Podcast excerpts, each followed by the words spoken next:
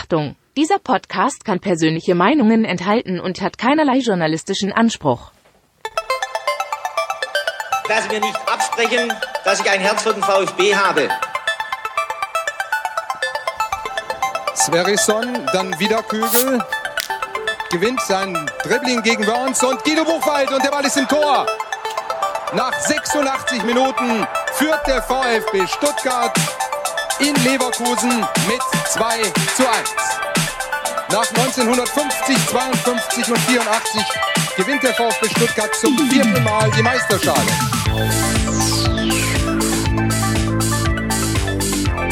Jetzt müsste der Ball endlich noch einmal hereinkommen. Jetzt kommt er weiter hinten auf Hitzelsberger! Mario Gomez, spitze Winkel, noch einmal nach innen, Pizza hat den Ball und es gibt noch einmal Abstoß vom Tor. Und jetzt ist das Spiel aus und der VfB Stuttgart ist deutscher Fußballmeister. Ein weiteres Mal live aus der Quarantäne. Das ist STR. Mein Name ist Ricky Palm. Mit mir im Stream, muss man heute sagen. Erneut Sebastian Rose. Dich hat es jetzt auch erwischt. Corona ist sozusagen heimisch bei euch?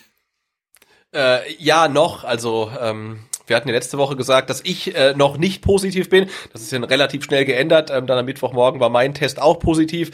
Ähm, erst am Mittwochmorgen dann tatsächlich komplett ohne Symptome. Ähm, und dann wurde es halt so eine richtig ja, schöne, ausgewachsene Erkältung, so mit ein, zwei Taschentuchpackungen am Tag. Aber jetzt geht's schon wieder ganz, ganz steil ähm, bergauf. Ich traue mich noch nicht wieder einen Schnelltest äh, zu machen. Der wird wahrscheinlich dann noch positiv sein. Da warte ich noch ein bisschen mit. Deswegen ähm, ja heute nochmal hier aus den Home Studios. Und ich muss sagen, ich vermisse jetzt schon ein bisschen das Fanprojekt weil da ist es halt so einfach. Wir wissen genau, wie das Setup aussieht, wir bauen es auf und es funktioniert. Und ähm, hier ist das dann deutlich komplizierter, muss ich sagen. Bevor wir darüber sprechen, muss ich mich natürlich erstmal vergewissern. Es geht euch allen soweit den Umständen entsprechend gut.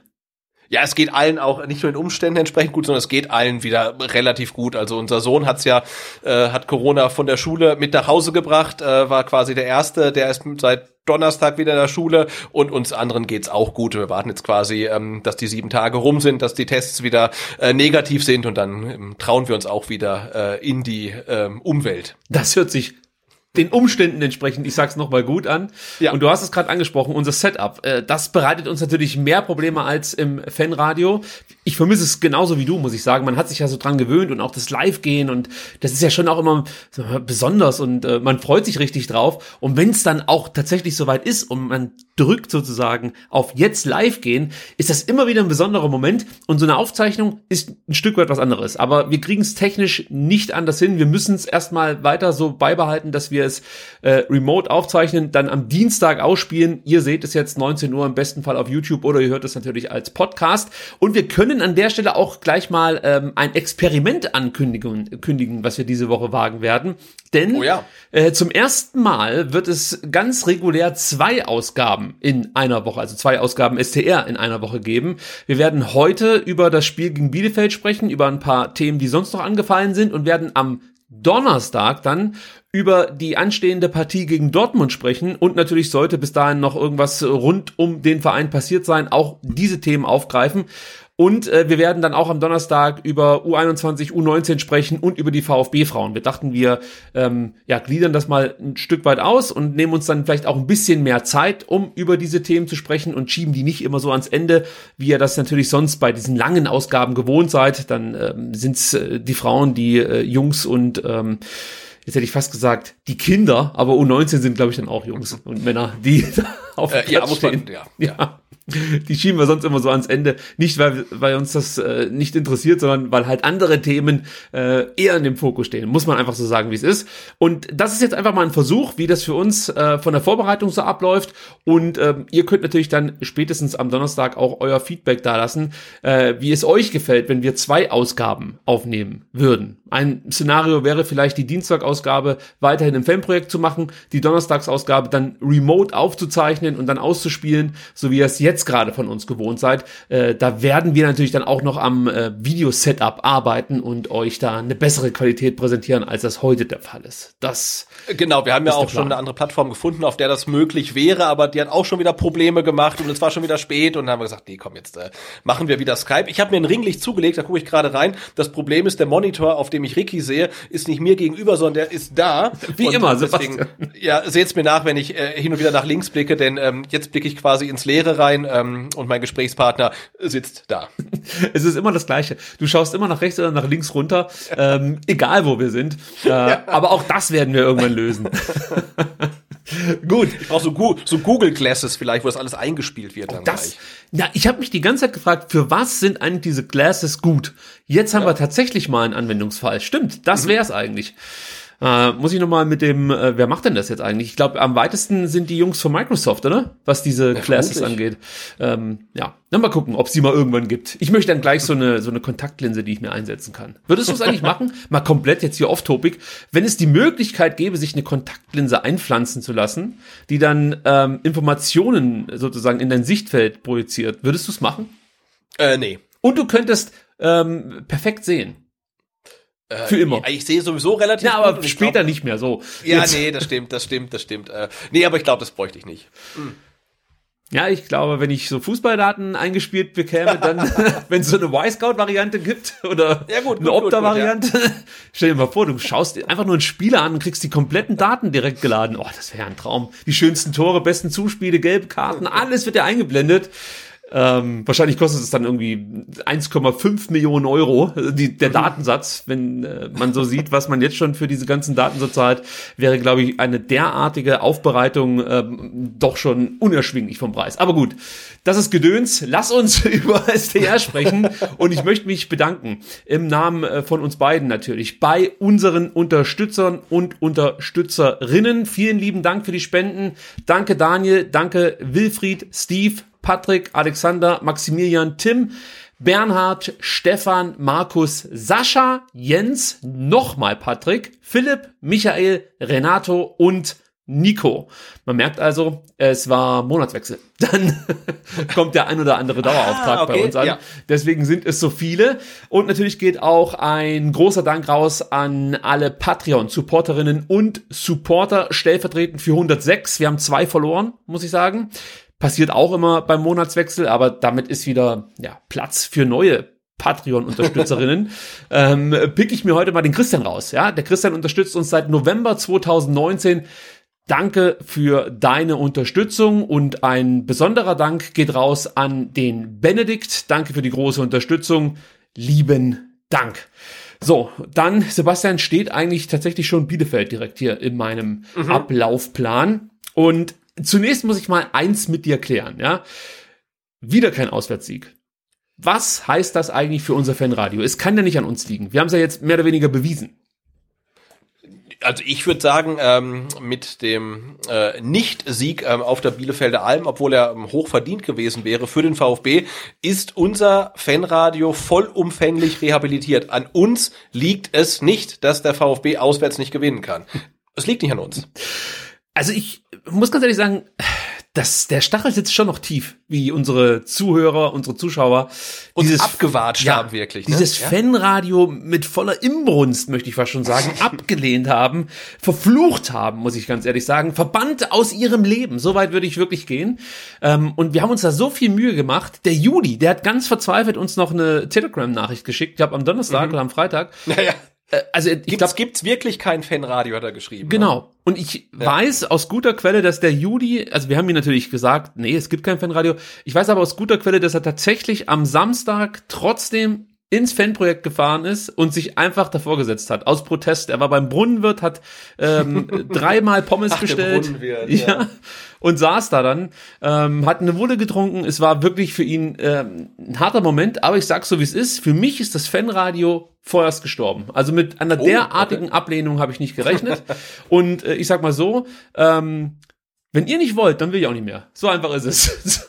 Der erste Konflikt hier in der Beziehung zu unseren Hörern ist damit entbrannt. Das kann ich schon mal ja, sagen. aber zu Recht auch. Also ich habe auch eine gewisse Trotzreaktion gezeigt und ähm, heute kam ähm, mein Ticket ähm, äh, für Mainz. Äh, ich sitze im, ich stehe im Block J. Also ähm, auch gegen Mainz wird es zumindest mit mir kein Fanradio geben können. So, Sebastian zeigt so.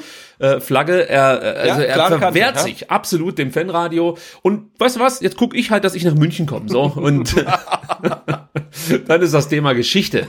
Oh Mann, dann steht vielleicht noch eine Relegation an. Ach du Scheiße. Naja gut, das äh, soll uns jetzt erstmal nicht tangieren. Da warten wir mal ab, wie das alles ausgeht. Gut, ähm, ausverkauftes Haus in Bielefeld, das war die gute Nachricht. Voller Auswärtsblock und klasse Stimmung ist die nächste Nachricht. Also ich war schon beeindruckt, was äh, unsere Mädels und Jungs aus der Cannstatter Kurve da wieder in Bielefeld ja einfach äh, zustande gebracht haben. Also die fahren mit roten Brustringen ähm, und überhaupt die Stimmung, das muss ich nochmal erwähnen. Also das war halt fantastisch. Sebastian, hast du so ein bisschen über den Fernseher mit aufnehmen können, mit aufsaugen können? Ja, auf jeden Fall. Und wir hatten ja auch von ähm, Eva letzte Woche gehört, dass es einen Fanmarsch der Arminia-Fans äh, gab äh, zur Alm. Und es waren, glaube ich, über 1000, die dahin marschiert sind, also quasi deren Karawane Cannstatt. Und ähm, man darf ja nicht vergessen, es war das erste Mal, dass das Bielefelder Stadion ausverkauft war, äh, seit die Arminia aufgestiegen ist. Und wir haben letzte Saison schon gedacht, hey, wenn die wieder absteigen, hatte kein einziges Spiel richtig vor Zuschauern. Das wäre so tragisch. Jetzt ist die zweite Saison auch fast schon rum. Und jetzt zum ersten Mal ähm, war die organisierte Fanszene wieder mit dabei. Zum ersten Mal äh, war die Alm komplett ausverkauft. Und äh, ja, ich finde, die Bielefelder Fans haben tolle Stimmung gemacht. Die VfB-Fans haben tolle Stimmung gemacht. Und ich glaube auch, dass sich die Fanlager ähm, ja, äh, schätzen, so seit der Zweitligasaison und dem gemeinsamen Aufstieg ist man ja so ein bisschen eine Schicksalsgemeinschaft. Ich glaube, da gibt's äh, schlechtere Kombinationen und es war ja eine, eine ganz äh, wunderbare Stimmung. Man hat es auch von Bielefelder Seite auch gehört, dass die ähm, ganz äh, angetan waren, ähm, ja mit dem Zusammensein mit den VfB-Fans auch in der Stadt, dass es da keine schlechte Stimmung gab, weder ums Stadion noch im Stadion. Also das war für alle, die da waren, glaube ich, ein richtig toller Fußballnachmittag. Ein Vorfall, ähm, den gab es allerdings, Sebastian. Den wollen wir jetzt gar nicht zu breit äh, hier thematisieren, aber man muss es kurz erwähnen, denn unser Präsident Klaus Vogt trat als Schlichter am Bahnsteig, ich weiß nicht welches, äh, auf jeden Fall äh, am Bahnsteig trat er als Schlichter auf und konnte einen relativ, ja, aus dem Ruder laufenden Konflikt sozusagen beruhigen. Und soweit ich weiß, stieg er sogar noch in das Gleis hoffentlich sage ich jetzt nichts, was irgendwie rechtlich Probleme äh, auslöst für Klaus Vogt, aber um äh, auf jeden Fall einem Fan, ich glaube, die Kopfbedeckung aus dem Gleisbett zu holen. Es ist unglaublich, in welche Gefahren sich unser Präsident für die eigenen Fans stürzt. Äh, das muss man kurz äh, erwähnen. Aber wie gesagt, was da genau passiert ist, ähm, ich wahrscheinlich so diese üblichen Scharmützel, möchte ich es mal so sagen, am ja. Rande diverser Fußballspiele. Also das muss man jetzt nicht dramatisieren. Ich wollte nur erwähnen, dass Klaus Vogt sozusagen ähm, selbst in diesen Momenten sich hervortut als äh, guter Repräsentant des VfB Stuttgart. Das wollte ich nicht unerwähnt lassen. Ja, und ähm, mit dem Zug wohl ähm, an und abgereist ist. Ne? Was er häufig macht. Er hat mal gesagt, wenn ja. er E-Mails beantworten möchte, dann fährt er mit dem Zug. Und wenn er äh, Telefonate führen möchte, dann mit dem Auto. Ja, und äh, offensichtlich. Wobei die Frage ist, wenn er halt mit den ganzen VfB-Fans dann von Bielefeld äh, nach äh, Stuttgart zurückfährt, ob er dann wirklich Zeit hat, ähm, E-Mails ähm, zu beantworten. Vielleicht würde er Briefe verteilen oder so. Ich weiß es nicht. Gut, kommen wir zu unserer Aufstellung. Materazzo musste einmal wechseln. Sosa konnte aufgrund von Adduktorenbeschwerden nicht spielen. Für ihn rutschte Ito in die Mannschaft. Der hat ja auch äh, zuletzt aufgrund einer Corona-Infektion äh, nicht mitspielen können. Außerdem saß Orel Mangala zum fünften Mal in Folge auf der Bank, Sebastian. Das ist das erste Thema, was ich mit dir hier anreißen möchte. Ist das ja nachvollziehbar und äh, kann sich der VfB äh, kann sich ja kann es sich der VfB leisten, einen Spieler wie Orel Mangala wirklich fünfmal in Folge auf der Bank schmoren zu lassen? Wie siehst du's? Also wenn du ähm, aus drei Spielen sieben Punkte holst, ich glaube, dann hast du erstmal eine Rechtfertigung, äh, dein Team, deine Startelf nicht zu verändern.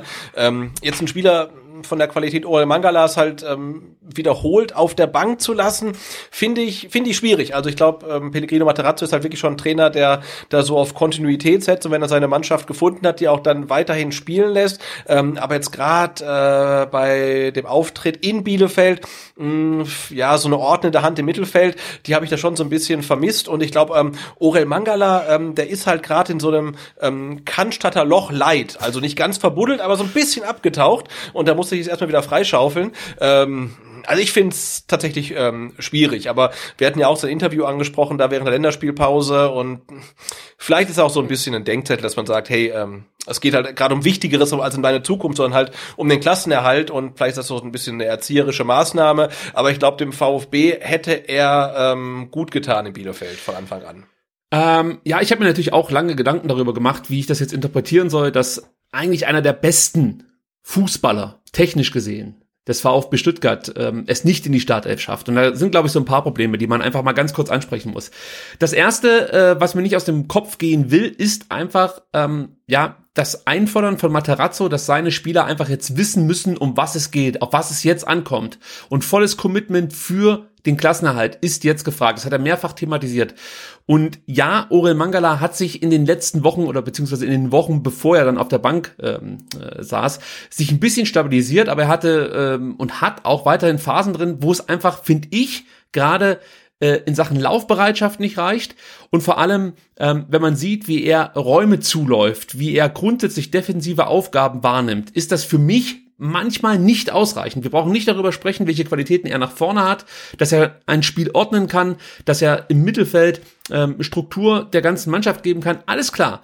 Aber wenn du dann in den entscheidenden Momenten immer darauf hoffen musst, dass Orel Mangala jetzt die richtigen Räume beläuft, dass er jetzt die richtigen Spieler anläuft, dass er jetzt mitgeht, dass er sich nicht zu tief stellt, sondern genau richtig positioniert, ist das natürlich auch ein Problem, wenn du versuchst, möglichst wenig Gegentore zu bekommen. Und das ist ja wichtig für den VfB in der aktuellen Phase, äh, weil wir ja, da werden wir nachher noch drüber sprechen, äh, weil man zwar sich Chancen erspielt, aber auf der anderen Seite die zu selten nutzt. Und dann wäre es natürlich blöd, wenn du hinten auch noch regelmäßig welche bekommst. Es ist jetzt nicht so, dass ohne Roy Mangala die defensiven Probleme deutlich abnehmen. Ähm, aber ich finde, ein bisschen besser steht die Defensive schon. Das ist das eine Thema. Das andere Thema ist, dass du, glaube ich, jetzt eine systematische Problematik hast. Ähm, du hast einfach ein neues System mit diesem 4-3-3 und wir haben ja ganz oft über die drei Mittelfeldspieler gesprochen, die eine ganz wichtige Rolle in diesem 4-3-3, so wie es Matarazzo interpretiert, spielen. Zum einen hast du Atakan Karasor, der halt wirklich dieser klassische Sechser ist, Abräumer ist, der das Spiel vor sich haben muss. Da gibt es für mich jetzt auch keine Alternative, sage ich dir so, wie es ist. Also du bist in einer Situation, wo Karasor eigentlich die einzige Möglichkeit ist, diese sechs in diesem 4-3-3 zu spielen. Weil Endo interpretiert die ganz anders, hat einen ganz anderen Offensivdrang, den kann er aber nicht haben. Du brauchst einen Spieler, der wirklich vor der Abwehr steht und vielleicht in, in, ganz seltenen Momenten sich mal mit nach vorne einschaltet, wenn es diese Räume gibt. Ja, das geht, aber seine Hauptaufgabe muss es wirklich sein, hinten defensiv äh, ja einfach den Laden sozusagen zusammenzuhalten und gleichzeitig ist er auch der Kommunikator für Matarazzo. Auch diese Aufgabe kann ein Endo oder ein Mangala nicht übernehmen. Das, das sind andere Spielertypen, sage ich jetzt mal. Dann hast du ähm, Endo, den ich gerade angesprochen habe, als Strategen ähm, auf, auf jetzt der halbrechten Position. Der sorgt halt wirklich dafür, dass das Spiel in eine gewisse Richtung geht. Ja, dass ähm, dass auch Räume, sag ich mal, wiederum zugelaufen werden, wenn sich auf der rechten Seite ein Stenzel mit nach vorne einschaltet oder ein Mafropanos, wenn er als Rechtsverteidiger spielt. All solche Aufgaben übernimmt Endo, das macht er sehr gut, das könnte Mangala auch, aber dazu müsste er etwas laufbereiter sein. Da sind wir wieder bei dem Thema, dass ihm da so ein bisschen, ja, einfach die Laufbereitschaft fehlt. Also kannst du ihn da auch nicht hinpacken. Und dann hast du Chris Führig als, ja, klassischen offensiven Antreiber, sage ich jetzt mal. Also wir haben das ja mal mit Man City so ein Stück weit verglichen. Da könnte man jetzt sagen, er ist der De Bruyne sozusagen in unserem System. Auch optisch. Auch optisch. Auch optisch ein Stück weit, da gebe ich dir recht. Ja, ja. Und da würde natürlich Orel Manga noch am ehesten passen. Ja, da könnte ich mir Orel noch am ehesten vorstellen. Aber auf der anderen Seite hast du mit Chris Führig natürlich deutlich mehr Torgefahr. Also beraubst du dir jetzt die Torgefahr, um mehr, ich sag mal, Struktur in dein Angriffsspiel zu bekommen? Ist, also man muss halt abwägen. Führig hat zuletzt abgeliefert, finde ich zumindest. Klar, er hat auch wichtige Chancen nicht gemacht, das ist das eine. Aber trotzdem hat er Scorer-Punkte verzeichnen können. Die fehlen Orel Mangala meistens. Also du bist jetzt in so einer Situation, wo du dir halt einfach die Frage stellen musst, ähm, wen lasse ich draußen? Was fehlt mir oder auf was kann ich am ehesten verzichten? Und ja, da, da muss man halt immer wieder abwägen. Ich, bin, ich gebe dir recht, gegen Bielefeld hätte ich jetzt gerne einen Mangala gesehen, aber ich war auch froh, dass ein Führig auf dem Platz stand. Ich wollte auch nicht auf einen Mamouche verzichten und auch nicht auf einen Thiago Tomasch. Also es ist wirklich schwierig, da jetzt momentan den Platz zu finden für Orel Mangala und am ehesten muss er halt über gute Trainingsleistungen dem Trainer Argumente geben, warum er zum Beispiel einen Chris Führig oder einen Mamouche oder einen Thomas draußen lassen muss. Und da reicht es nicht, wenn du sagst, ja, guck mal, also zu Beginn der Saison oder weiß ich nicht, vor einem Jahr war der richtig gut. Das reicht halt aus meiner Sicht nicht, ähm, um sich jetzt den Stadt, Stadtplatz wieder äh, zu holen, sondern du musst jetzt im Hier und Jetzt musst du abliefern. Und ähm, ja, ich kann mir nicht vorstellen, dass, dass ähm, Pellegrino Materazzo Orel Mangala einfach so aus, aus Trotz auf, auf die Bank setzt, sondern ich vermute Nein, nein, das wollte ich damit auch nicht, nicht, nicht gesagt haben. Also nee, das, das war jetzt auch nicht in deine ja, Richtung gedacht. Gut. Ja. ähm, ja, das ist für mich so der Grund, warum Mangala momentan draußen ist. Ähm, ich würde mich aber auch nicht wundern, wenn er jetzt gegen Dortmund die Möglichkeit bekommt, mal wieder von Beginn an zu spielen. Äh, aber die Frage ist halt wirklich, wen, wen lässt du dann draußen? Führig, Mamouche oder Tomasch? Das sind ja die Optionen, die du hast. Und ich wüsste Ja, jetzt nicht, also wen ich draußen lassen würde. Genau, und aktuell ähm, würde ich sagen, ähm, spielt Chris Führig ähm, auf der äh, Mangala-Position, aber natürlich kann Chris Führig auch noch eine Position weiter in die Offensive rutschen, dann kann man auch einen Mamouche oder einen, einen Thiago äh, äh, Tomasch rausnehmen, aber da muss man sich natürlich fragen, wenn jetzt ein 19-jähriger äh, Winterzugang, der per Laie da ist, ähm, Orel Mangala vorgezogen wird, dann äh, sollte äh, Mangala wirklich mal ähm, Gas geben, damit das sich wieder ändert. Ich glaube eher, äh, Führig wird Mangala vorgezogen. Also Tomasch ersetzt ja nicht Orel Mangala. Natürlich jetzt kann, ich weiß, wie du es meinst. Sein, sein Platz in der Startelf erstmal. Äh, Ja, das verstehe ich. Ich weiß, wie du es meinst. Ähm, nur in erster Linie bettelt sich Mangala aus meiner Sicht mit, mit Chris Führig um Ja. den Platz auf der Acht und dann muss halt Führig schauen, ob er an Mamouche oder an Tomasch vorbeikommt.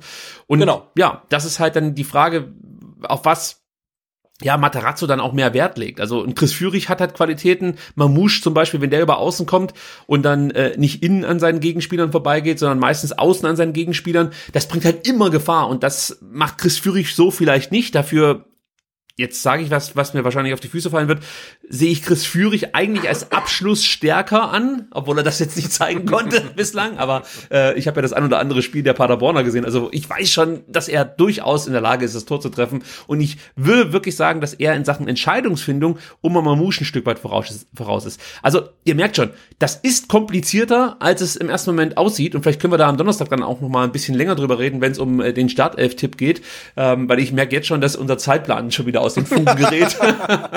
Aber das Thema ist halt auch wahnsinnig interessant. Dabei wollte ich noch eins erwähnen. Ähm, Luca Bazzoli stand im Kader zum ersten Mal, seitdem er hier beim VfB ist. Der kam ja vom SS FSV Frankfurt ähm, im Sommer.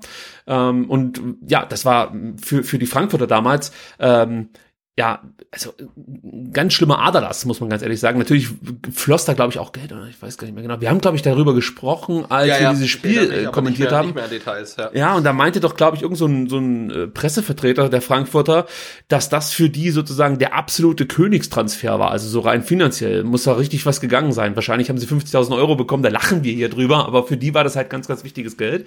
Und äh, Bazzoli war ja bester Spieler. Äh, ja, beim VfB 2 hat er das schon ein paar Mal gezeigt und jetzt wurde er belohnt mit dem Kaderplatz. Lag daran, dass Sosa, wir haben es erwähnt, fehlte und Clinton Mola ebenfalls nicht dabei sein konnte und äh, Materazzo dachte sich zu Recht, Mensch, er braucht ja noch einen Verteidiger und hat dann Bazzoni ja. mitgenommen. Ja, also das fand ich schon interessant. Ähm, bei Arminia fehlte Sebastian Vasiliadis und Okugawa. Letztgenannter saß nach einer Erkrankung, muss man sagen, äh, wieder auf der Bank. Aber insgesamt war das, glaube ich, nicht so schlecht für den VfB, dass da zwei absolute Leistungsträger ausfielen, oder Sebastian?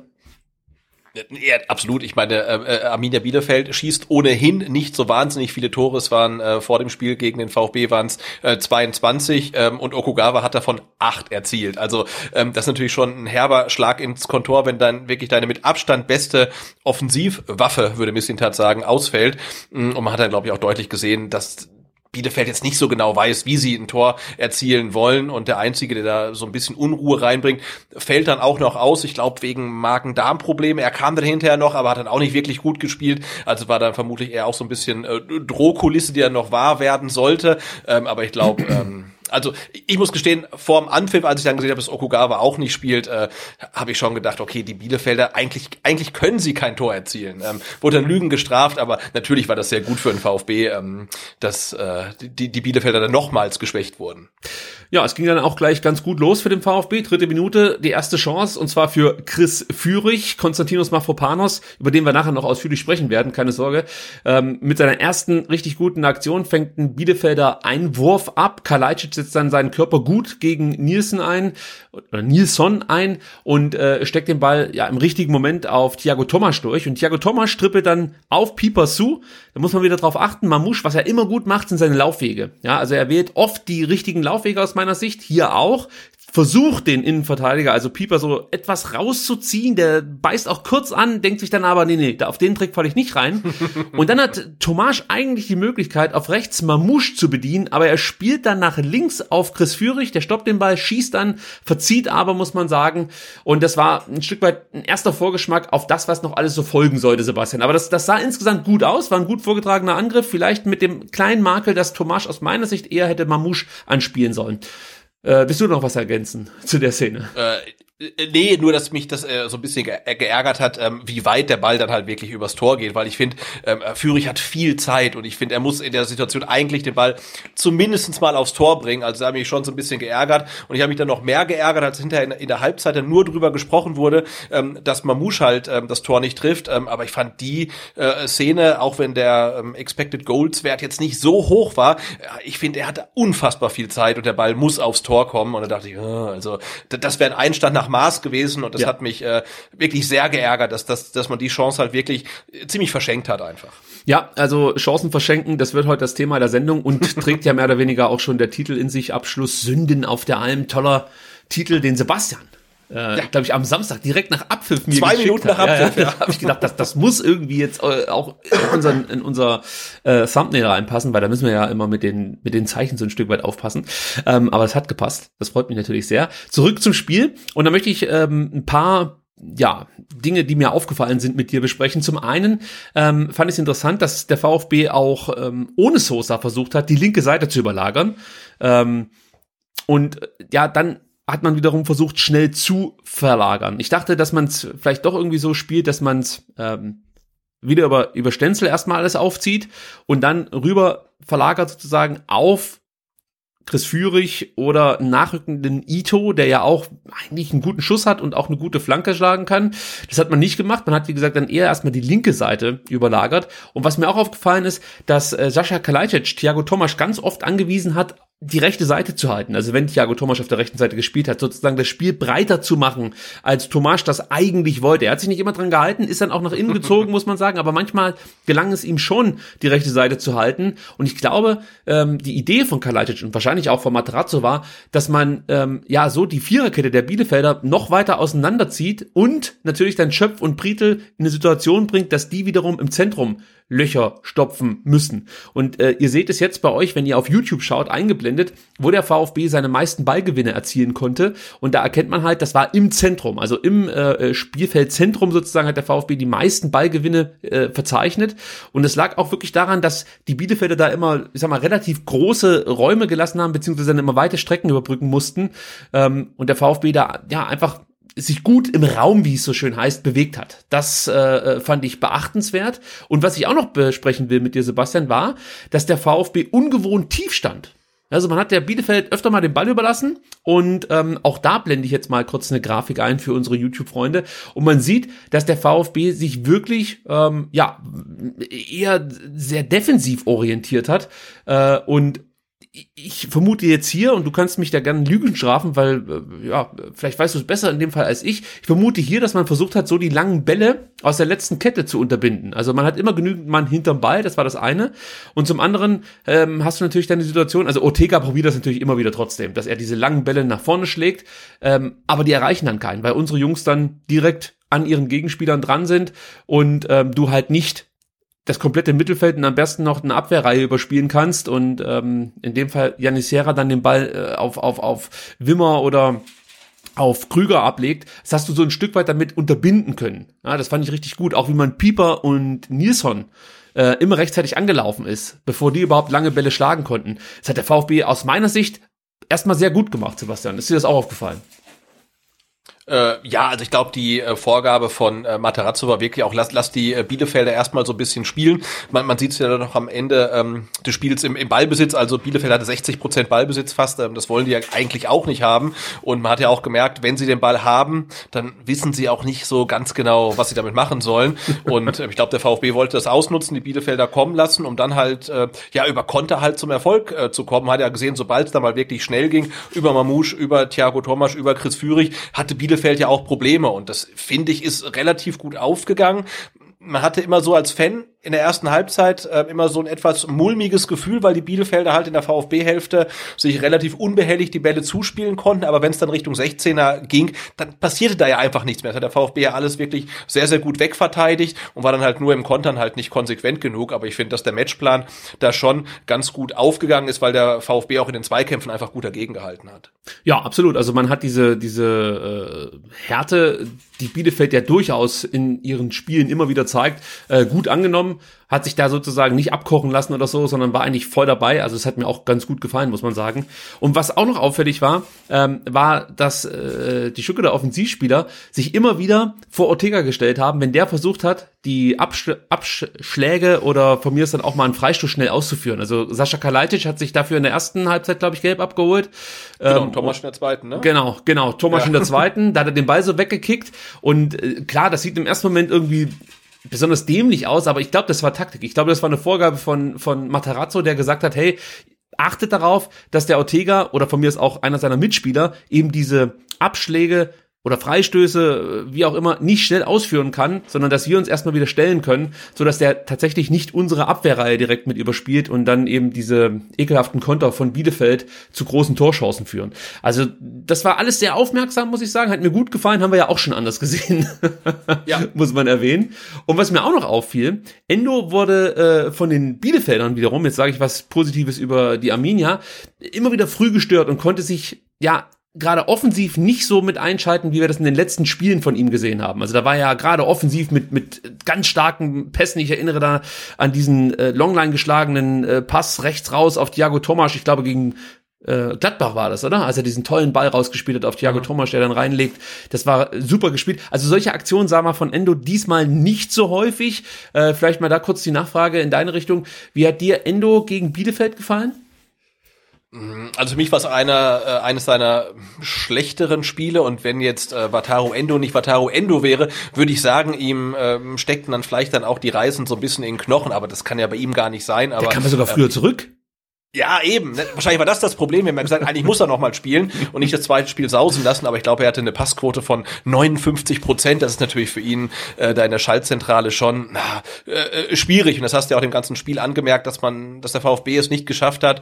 Ähm, ja, das Zentrum des Spiels, das Mittelfeld zu kontrollieren, klare Pässe zu spielen. Äh, ich hatte so teilweise das Gefühl, das war wie so ein Flipper, weißt du? Also es war nie Ballbesitz Bielefeld oder Ballbesitz VfB, sondern immer irgendwie dazwischen, immer wieder ein Fuß drin, freier Ball, wieder ein Fuß dazwischen, aber nichts Kontrolliertes. Und da hat ähm, auch Endo es nicht geschafft, ähm, da wirklich Ordnung reinzubringen. Also ich, ich finde, er hat schon ähm, bessere Spiele für den VfB äh, gezeigt, wobei ich heute gesehen habe, er war irgendwo in der Elf des Tages. Fand ich dann auch bemerkenswert. Also, ja, du wirst immer irgendeine Elf des Tages finden, wo irgendjemand drin ist, wo man drin ist. Ja, also ich fand es ja auch absurd, äh, dass es in irgendeiner Elf des Tages, ähm, wer war es, der Riemann in, äh, ins Tor geschafft hat. Und ich glaube, alle haben das mitbekommen, was der Sommer da im äh, ja. äh, Gladbacher Spiel gegen Mainz war, oder?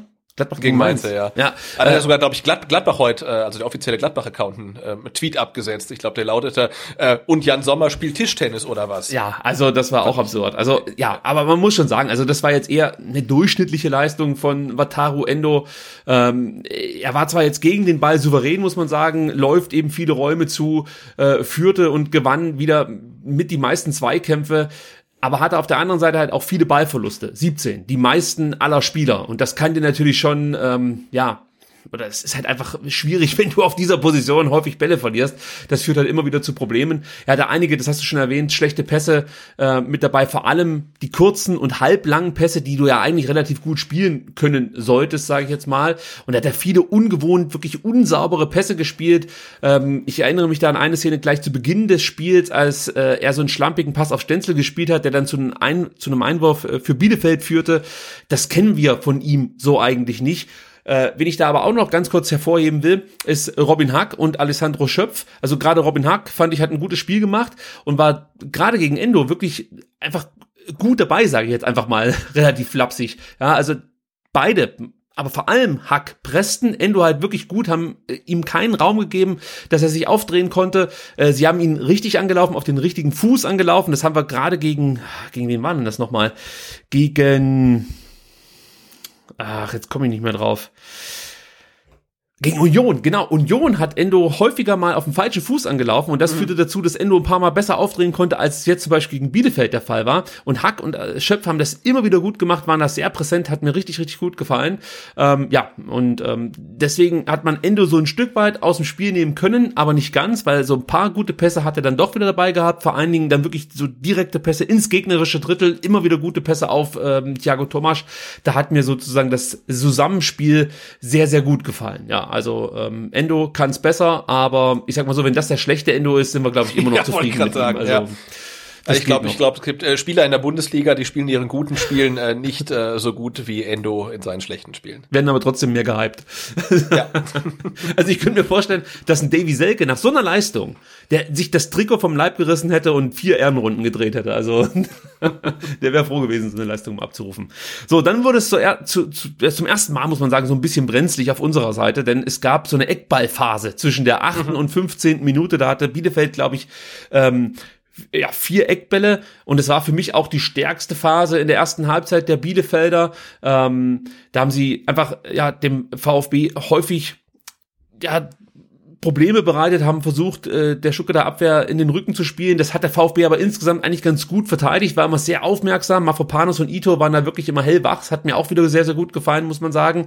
Und ähm, warum ich das jetzt hier mit reinnehme, ist ganz einfach. Ecken ist ja das Thema gewesen beim VfB Stuttgart. Eine gewisse Standardschwäche wurde dem VfB mehrfach unterstellt. Jetzt hatte man in wenigen Minuten viermal die Möglichkeit ähm, zu zeigen, was man sozusagen in den letzten Monaten oder Wochen gelernt hat. Und Sebastian, sie haben es gar nicht so schlecht gemacht. Ja, die erste Ecke wird von Flo Müller mit einer guten Faustabwehr geklärt. Die zweite Ecke geht in den Rückraum. Auch das war ja häufig Thema. Ich erinnere da an Frankfurt.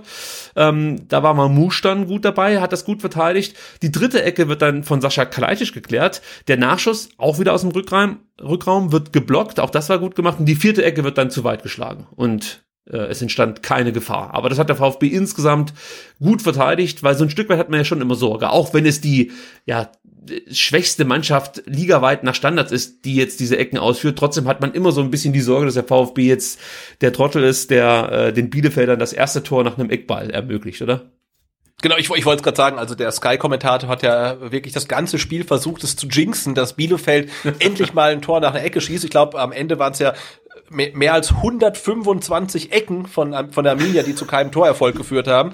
Ähm, und ich meine, Arminia halt äh, wirklich äh, historisch schlecht nach Eckbällen, der VfB relativ äh, schlecht darin, ähm, Eckbälle zu verteidigen. Vielleicht treffen die zwei Teams einfach mal im Trainingslager und äh, schlagen halt Ecken die ganze Zeit. Die Bielefelder schlagen Ecken, der VfB verteidigt, dann können beide noch was lernen. Nee, aber der VfB hat's gut gemacht. Ähm, und äh, natürlich hat man immer ein schlechtes Gefühl, wenn äh, die gegnerische Mannschaft eine Ecke nach der anderen bekommt, aber es war ja in, in keiner Situation wirklich äh, Torgefahr vorhanden, weil es der VfB gut verteidigt hat und die Bielefelder jetzt auch nicht so gut rausgespielt haben. Patrick Wimmer schlug äh, insgesamt vier Ecken. Ich weiß nicht, ob er alle vier Ecken nacheinander geschlagen hat, aber ich glaube, er hat sie nur von, von links geschlagen. Sei es drum. Ähm, der war für mich eigentlich nur in der Anfangsphase besonders auffällig. Und das ist ja schon so irgendwie ihr Starspieler aktuell, muss man ja so sagen. Aber ähm, so übers gesamte Spiel ist er mir eigentlich nicht besonders aufgefallen. Wie ging's dir da? Äh, ähnlich. Also natürlich ist er mir aufgefallen, weil er dann gleich, äh, sprechen wir drüber, den Elfmeter äh, verschuldet hat. Ähm, nee, aber ansonsten wirklich ähm, eher, eher nicht so auffällig. Da ähm, haben mir die schon angesprochenen ähm, Hack und Schöpf dann äh, deutlich besser gefallen und waren für mich auch deutlich präsenter und haben ein besseres Spiel gemacht. Ja, es gab mal so eine coole Aktion von, von Patrick Wimmer, als er sich am eigenen Strafraum den Ball schnappte und dann wirklich so ein Dribbling hinlegte, das äh, ja einfach herausragend war, muss man sagen. Ähm, Karasor und Kalajdzic da einfach stehen lässt und ähm, dann eigentlich ein gutes Zuspiel gewählt hat auf Serra, der dann aber einen schlechten ersten Kontakt hatte und ähm, ja, Weidemar Anton lässt sich das natürlich nicht nehmen und hat dann sozusagen die Situation entschärft, aber das war eine richtig gute Aktion von Wimmer. Ähm, ja, und dann gab's noch mal so ein Zuspiel in den Strafraum und der Ball segelte so durch den Strafraum durch, beziehungsweise ja, kullerte fast schon durch den Strafraum durch und kein Bielefelder kam ran, auch kein Stuttgarter. Das war auch noch mal eine ganz ordentliche Aktion, aber ansonsten habe ich mir, glaube ich, fast zu viel Sorgen gemacht, was Patrick Wimmer angeht. Und das nächste Mal höre ich auf die Eva, die ja nicht der größte ja, Fan ist von Patrick Wimmer und ähm, auch nicht versteht, warum die ganze Welt sozusagen, die ganze Welt um ihn so ein Gewese ja. macht. Ähm, sie sieht das Kollektiv sozusagen eigentlich als äh, deutlich stärker an. Und äh, ja, nach diesem Spiel kann man ihr da nur recht geben. Unser Posterboy, Sebastian, ist ja Sascha Kalajdzic. Ähm, der fiel mir persönlich durch eine sehr gute Leistung auf. Ähm, hat zwar nicht so viele Torabschüsse gehabt, aber immer wieder gute Steckpässe gespielt. Ähm, und ich fand auch, dass diese Symbiose, die im Angriff entsteht aktuell mit Mamouche, mit Jago Tomasch und Chris Führig, dann eben zusammen mit Sascha Kalajdzic, äh, also wirklich besonders ist, mir gut gefällt und auch eine neue Facette ist, neben eben äh, Sosa Flanke Sascha Tor, was wir ja so abfeiern und was uns ja auch so ein Stück weit ausrechenbar macht. Aber wie gesagt, diese vier jetzt da vorne zusammenzusehen, äh, von allen geht irgendwie Gefahr aus. Äh, auch wenn jetzt, klar, viele Chancen nicht genutzt wurden, aber trotzdem geht der Gefahr aus. Ähm, das gefällt mir richtig gut, oder? Wie, wie hast du Sascha allgemein am Samstag gesehen? Also grundsätzlich gut und äh, das, was du jetzt angesprochen hast, ist mir natürlich auch aufgefallen, ähm, dass die vier oder vor allen Dingen dann die drei, also ähm, Kalajdzic, Mamouche und Thiago Tomasch da, da vorne in Bewegung sind. Ähm, Thiago Tomasch sich dann auch oft äh, fallen lässt nach hinten, um vorne den Raum zu schaffen für Kalajdzic und wenn der Ball dann auf ihn kommt, dann schafft das auch fast immer, den dann wirklich abklatschen zu lassen. Ähm, das hat relativ gut geklappt. Was mir dann nicht so gut gefallen hat, ähm, dass er relativ wenig Abschlüsse hatte. Also die Abschlüsse hatten dann die anderen und es natürlich noch besser gewesen. Der letzte Ball liegt bei ihm, weil er einfach der effizienteste von den dreien da vorne ist. Ähm, das hat man beim Elfmeter gesehen, wie cool er den äh, verwandelt hat. Und ich muss auch sagen, in der zweiten Halbzeit, finde ich, hat er dann schon ein bisschen abgebaut. Also da kamen viele Pässe nicht mehr an. Ähm, es sieht dann bei ihm auch immer alles relativ lässig aus. Er hat dann zwischendurch getwittert. Alles, was er auf dem Platz macht, das, das sieht so aus, als könnte er das auch machen, während er eine Flasche Bier in der Hand hat. Ne? Also alles, es, es sieht nicht so so wahnsinnig schnell aus, aber es ist nicht zu verteidigen. Aber er bekommt den Ball, er nimmt ihn sauber an, er dreht sich äh, und es sieht alles so so smooth aus, ja. ja das stimmt. Ähm, aber es hat alles Hand und Fuß und der Ball kommt in der Regel auch zum Mitspieler. Ähm, also das gefällt mir schon sehr sehr gut. Aber in der zweiten Halbzeit, ja, da kam dann auch einige Pässe nicht an. Er strahlte halt in der zweiten Halbzeit auch leider so gut wie keine Torgefahr mehr aus. Also wenn wir noch, also wenn Sascha Kalajdzic unser Lewandowski wäre und wir hätten einen Choupo-Moting auf der Bank, hätte ich gesagt, okay, nach 70 Minuten hätte man den dann vielleicht bringen können. Also ähm, da, da ging es dann so ein bisschen bergab, aber auch er war ja auch Länderspielreise, kam ja auch deutlich gezeichnet dann äh, ja. ähm, zurück. Also ähm, sei ihm, sei ihm ähm, nachgesehen. Aber grundsätzlich hat er mir gut gefallen, auch dass er die Verantwortung für den Elfmeter übernimmt und den dann auch wirklich so sensationell sicher halt dann ähm, reinspeist. Ja, also äh, vielleicht hätte er einfach ein bisschen weniger laufen sollen. Also er war wirklich unheimlich ja. viel unterwegs, gell? über elf Kilometer. Das ist ja schon beachtlich, muss man sagen. Ähm, du hast es angesprochen, er hat halt eher sozusagen den Vorbereiter gemimt in diesem Spiel. Fünf Torschussverlagen, zwei Großchancen rausgespielt. Ich meine, das musst du halt auch erstmal leisten. Und dann, was bei ihm natürlich immer einschlägt, sind seine gewonnenen Luftduelle, die extrem wichtig sind. Und du hast es, glaube ich, gerade schon erwähnt, diese Steil-Klatsch-Aktion die waren teilweise wirklich herausragend. Also wir haben ja jetzt durch Y-Scout tatsächlich die Möglichkeit, selbst Steilklatsch-Aktionen für sich zu analysieren. Das ist einfach ein Traum, Leute. Ihr könnt euch gar nicht vorstellen, wie viele Stunden ich gestern mit diesem scheiß Y-Scout verbracht habe. Und kann euch aber heute mitteilen, dass Sascha Kalajdzic insgesamt fünf Steilklatsch-Aktionen hatte und alle fünf erfolgreich das ist äh, beachtenswert, behaupte ich jetzt einfach mal, ähm, weil du natürlich gewohnt bist, dass dann vielleicht doch mal ein Ball nicht ankommt oder äh, dass er den ersten Kontakt äh, nicht so gut hinbekommt und ja einfach dann unter Druck gerät. Ja, all das war bei Sascha nicht der Fall. Also es hat mir wirklich gut gefallen. Wie gesagt, diese Weiterleitungen auf die Halbposition, es hat mir einfach imponiert, muss ich ganz ehrlich sagen. Und er wurde auch von den Bielefeldern ähm, ähnlich wie Endo extrem gepresst, ja, und konnte sich dann aber in diesen Situationen besser als Endo behaupten. Also das war einfach ja. stark. Dazu kommt die Mannschaftsdienlichkeit, muss man natürlich auch erwähnen. Und nicht zuletzt, ähm, ja, auch wenn wir da am Ende vielleicht nochmal ganz kurz drüber sprechen, sein Erste-Hilfe-Einsatz in der Schlussminute, den muss man auch ganz kurz mal erwähnen. Ja, also in so einer Situation, äh, da kann man natürlich danach sagen, ja, was bringt denn das jetzt hier? Er muss ja sowieso auf die Ärzte warten. Finde ich alles Bullshit. In solchen Situationen kommt es einfach auf Sekunden an. Und äh, wir hören uns mal ganz kurz an, wie er selber erklärt, was ihm da durch den Kopf ging, warum er sozusagen ähm, schnell helfen wollte. Ohne jetzt irgendwie Kritik äh, äh, aufzubringen auf, auf das Personal oder sowas. Ich habe einfach das Gefühl gehabt, ich hätte es vielleicht noch ein bisschen schneller äh, tun können. Deswegen habe ich einfach versucht zu helfen. Das war's. So, das ist Sascha Kalajdzic. Einfach mal versucht zu helfen, das war's. Und das macht ihn natürlich auch so sympathisch. Also wenn's, wenn ich es einem zutrauen würde von uns, dann immer ihm, wahrscheinlich die, die anderen auch, aber dass er da wirklich mit dieser Trage noch über den Platz rennt, einfach großartig. Und dann, als er merkt, man braucht die Trage gar nicht, dann trägt er sie auch noch wieder raus. Also das ist äh, ein cooler Typ, muss ich ganz einfach, einfach sagen. Und dass er da so gedankenschnell ist, die Situation erkennt, den den Kids hätte ich jetzt auch wieder fast gesagt, aber sind ja tatsächlich Männer, glaube ich, die da diese Trage äh, äh trugen. Aber im ja, aber es gab, es gab Kameraeinstellungen, da sah es halt wirklich so aus, als ob irgendwie der Lehrer den, den, den, äh, den, den, den Drittklässlern erzählt, ähm, wie man das dann wirklich macht. Das sah so ulkig aus wie die Jugendfeuerwehr, die jetzt gerade zum ersten Mal einen Einsatz probt. Äh, nix gegen die Jungs, gell? also es ist nicht ja. böse gemeint oder so, aber es sah halt ulkig aus in diesem Moment. T ja. Nee, aber es war schon, war, war schon wirklich ähm, ja rührend, ne? weil äh, äh, Fabian Klos ist ja quasi sein Gegenpart auf der anderen Seite, ein großer Stürmer, der in jedes Kopfballduell reingeht und gerade ne, Kalajdzic hat dann bei den Länderspielen einen Ellenbogen halt abbekommen und kam halt mit zwei blauen Augen nach Stuttgart zurück und ja, mit ein bisschen Pech geht das halt auch schief aus oder viel schlimmer aus und ähm, dass man sich in so einer Situation dann auch so ein Stück weit hilflos fühlt und unbedingt was machen will, das kann man dann, glaube ich, äh, ganz gut nachvollziehen, dass er das dann so kanalisiert und dann wirklich guckt, was kann er machen ja. und dann auch gleich hilft. Das ist, ist natürlich super. Hands of God haben das natürlich gleich wieder ausgenutzt, haben äh, so eine Grafik gebastelt, wie man es von ähm, Hands of God auch kennt. Ähm, ja, mal sehen, ob es da irgendwann auch noch, weiß nicht, ein Posterdruck oder ein T-Shirt davon gibt. Ähm, verdient hätte es die Aktion allemal. Und ich sag später nochmal, möchte aber jetzt direkt auch nochmal sagen, natürlich ähm, gehen Genesungswünsche an ähm, Fabian Klos. Ich hoffe, dass es nicht so schlimm ist, wie es äh, ja aussieht und ähm, dass man jetzt auch schon länger nichts mehr gehört hat. Beunruhigt mich dann doch etwas. Ja, äh, ich hoffe, äh, dass es wirklich glimpflich ausgeht und er relativ schnell dann wieder auf dem Platz stehen kann und ähm, ja wieder Fußball spielen kann und gesund wird. Ja.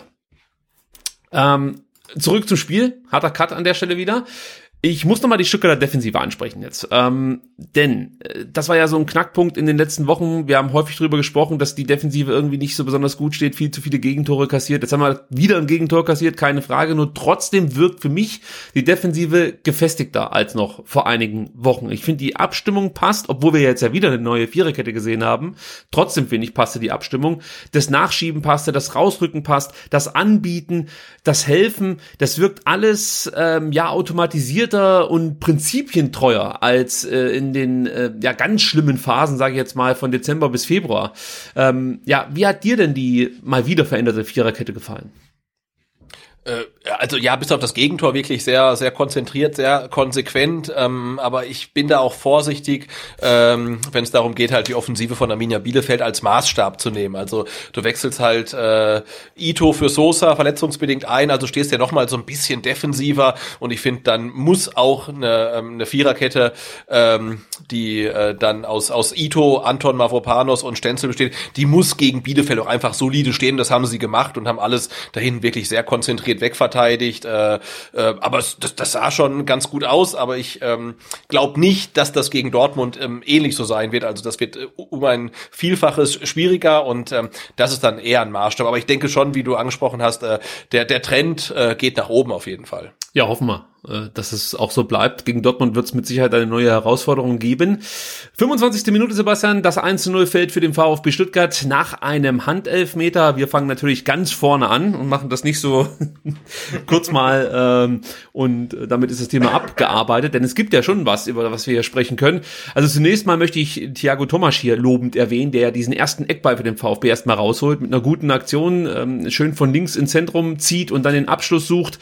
Ähm, für mich eine gute Aktion ähm, so entsteht der Eckball, der dann von Fürich ausgeführt wird, auf den ersten Pfosten geschlagen wird. Das haben wir in letzter Zeit häufiger gesehen vom VfB. Dann gibt es entweder einen Block von einem kleineren Spieler, der dann versucht sozusagen den Weg für zum Beispiel Sascha Kalajdzic oder Mafropanos frei zu blocken, die dann ähm, eigentlich den Kopfball in Richtung Tor bringen. In dem Fall war es so, dass Atakarasor äh, am ersten Pfosten steht und sehr wahrscheinlich auch an diesen Ball gekommen wäre, ihn verlängert hätte, ja, aber da dachte sich Patrick Wimmer, das unterbinde ich hier mal und schiebt da den kompletten Körper und vor allem seinen Arm in die Schussbahn oder in die Flugbahn des Balls und ähm, ja, klärt dann letzten Endes die Aktion auch mit seinem Arm.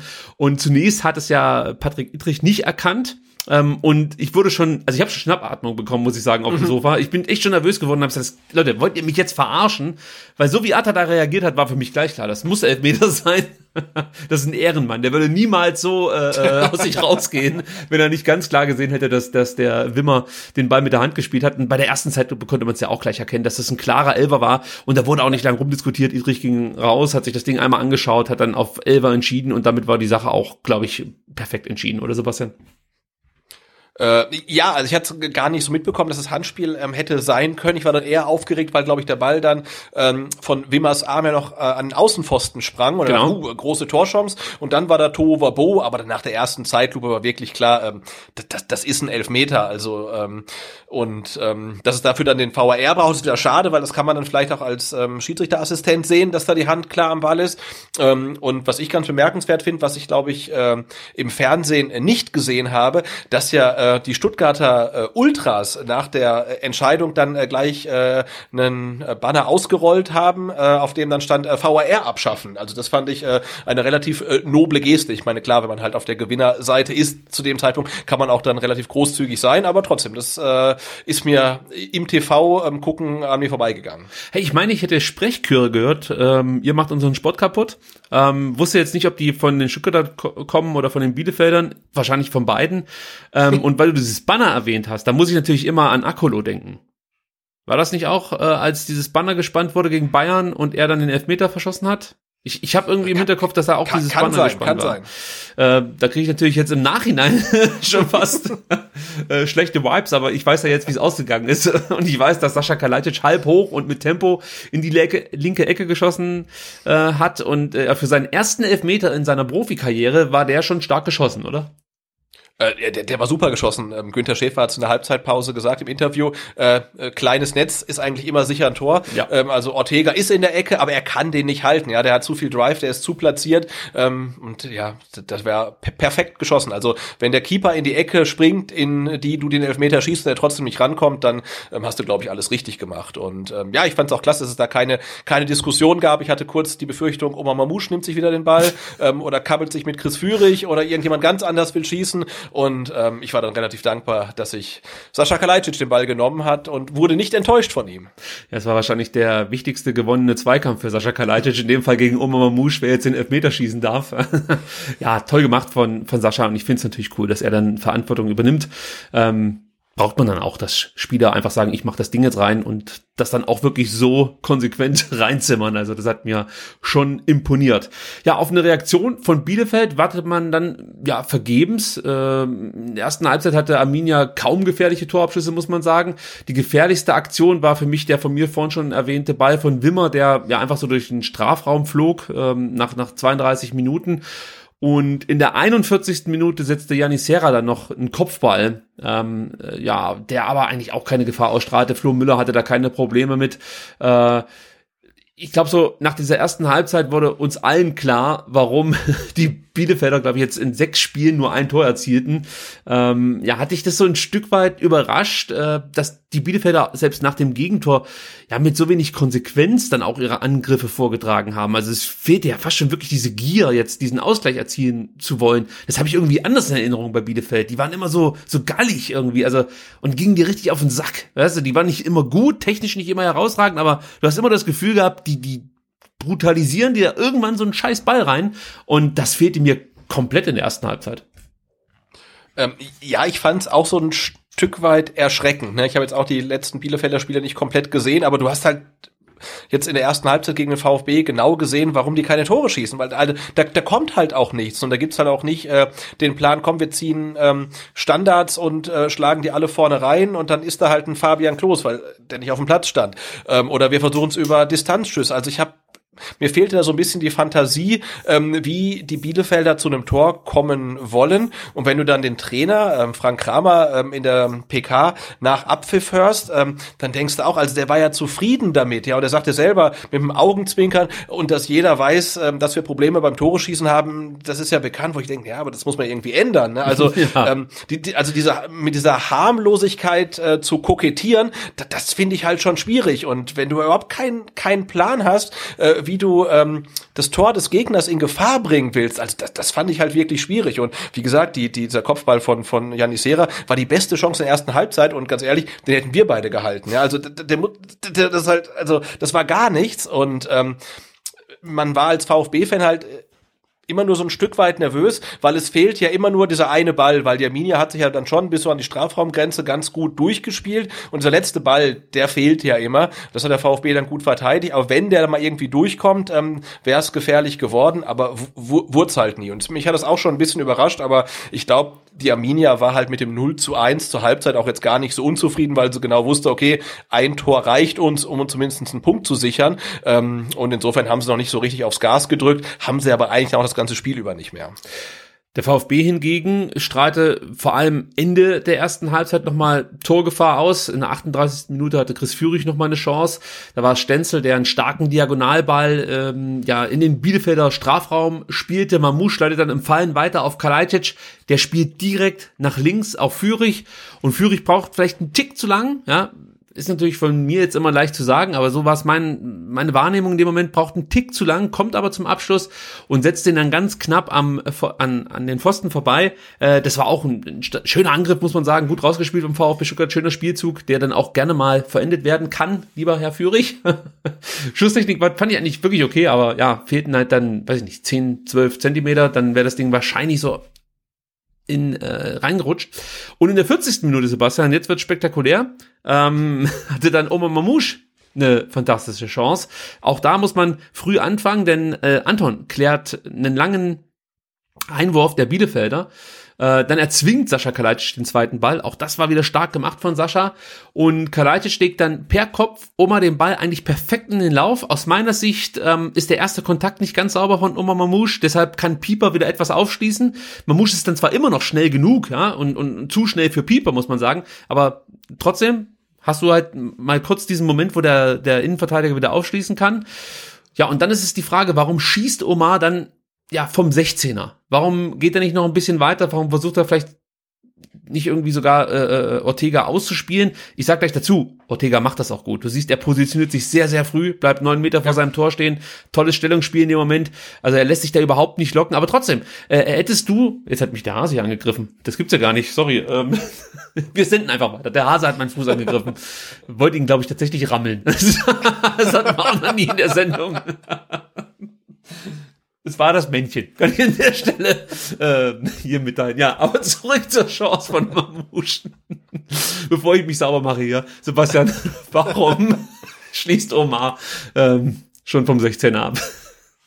Äh, ja, weiß ich tatsächlich nicht. Also wir hatten ja äh, im Spiel gegen Berlin eine ganz ähnliche Situation, wo er auch mehr oder weniger von der Mittellinie äh, äh aus Berliner Tor zuläuft. Ich glaube, da schließt er auch relativ früh ab. Ähm, also er macht das, weil er es kann und ähm, weil er den Ball von da auch im Tor unterbringen kann. Ähm, du hast angesprochen, Ortega steht wahnsinnig gut und ähm, ich glaube halt auch, dass Mamouche halt, äh, ja, der, der läuft da ja äh, 30 Meter Sprint, 40 Meter Sprint, dass der natürlich auch dann so ein Stück weit müde ist und dann irgendwie auch zum Abschluss kommen will und vielleicht deshalb nicht mehr ähm, ins Dribbling geht gegen Ortega und, und ja, und setzt dann vorbei. Keine Frage, aus der Chance musst du ein Tor machen. Ja. Ähm, allerdings finde ich es dann trotzdem schwierig, wie man jetzt dann ähm, über Mamouche herfällt, weil, warum er jetzt diese Chance nicht gemacht hat. Wenn man andere Spieler hat wie Führig, wie ein Thiago Thomas, die die Bälle auf den Fuß bekommen und das Tor nicht treffen und Mamouche hat halt einfach einen 30 Meter Sprint schon in den Knochen. Trotzdem als Stürmer muss er den Ball reinmachen, keine Frage. Ja, dieses Herfallen über eigene Spieler kann ich sowieso überhaupt nicht nachvollziehen. Das sind unsere Jungs, alle versuchen da das Beste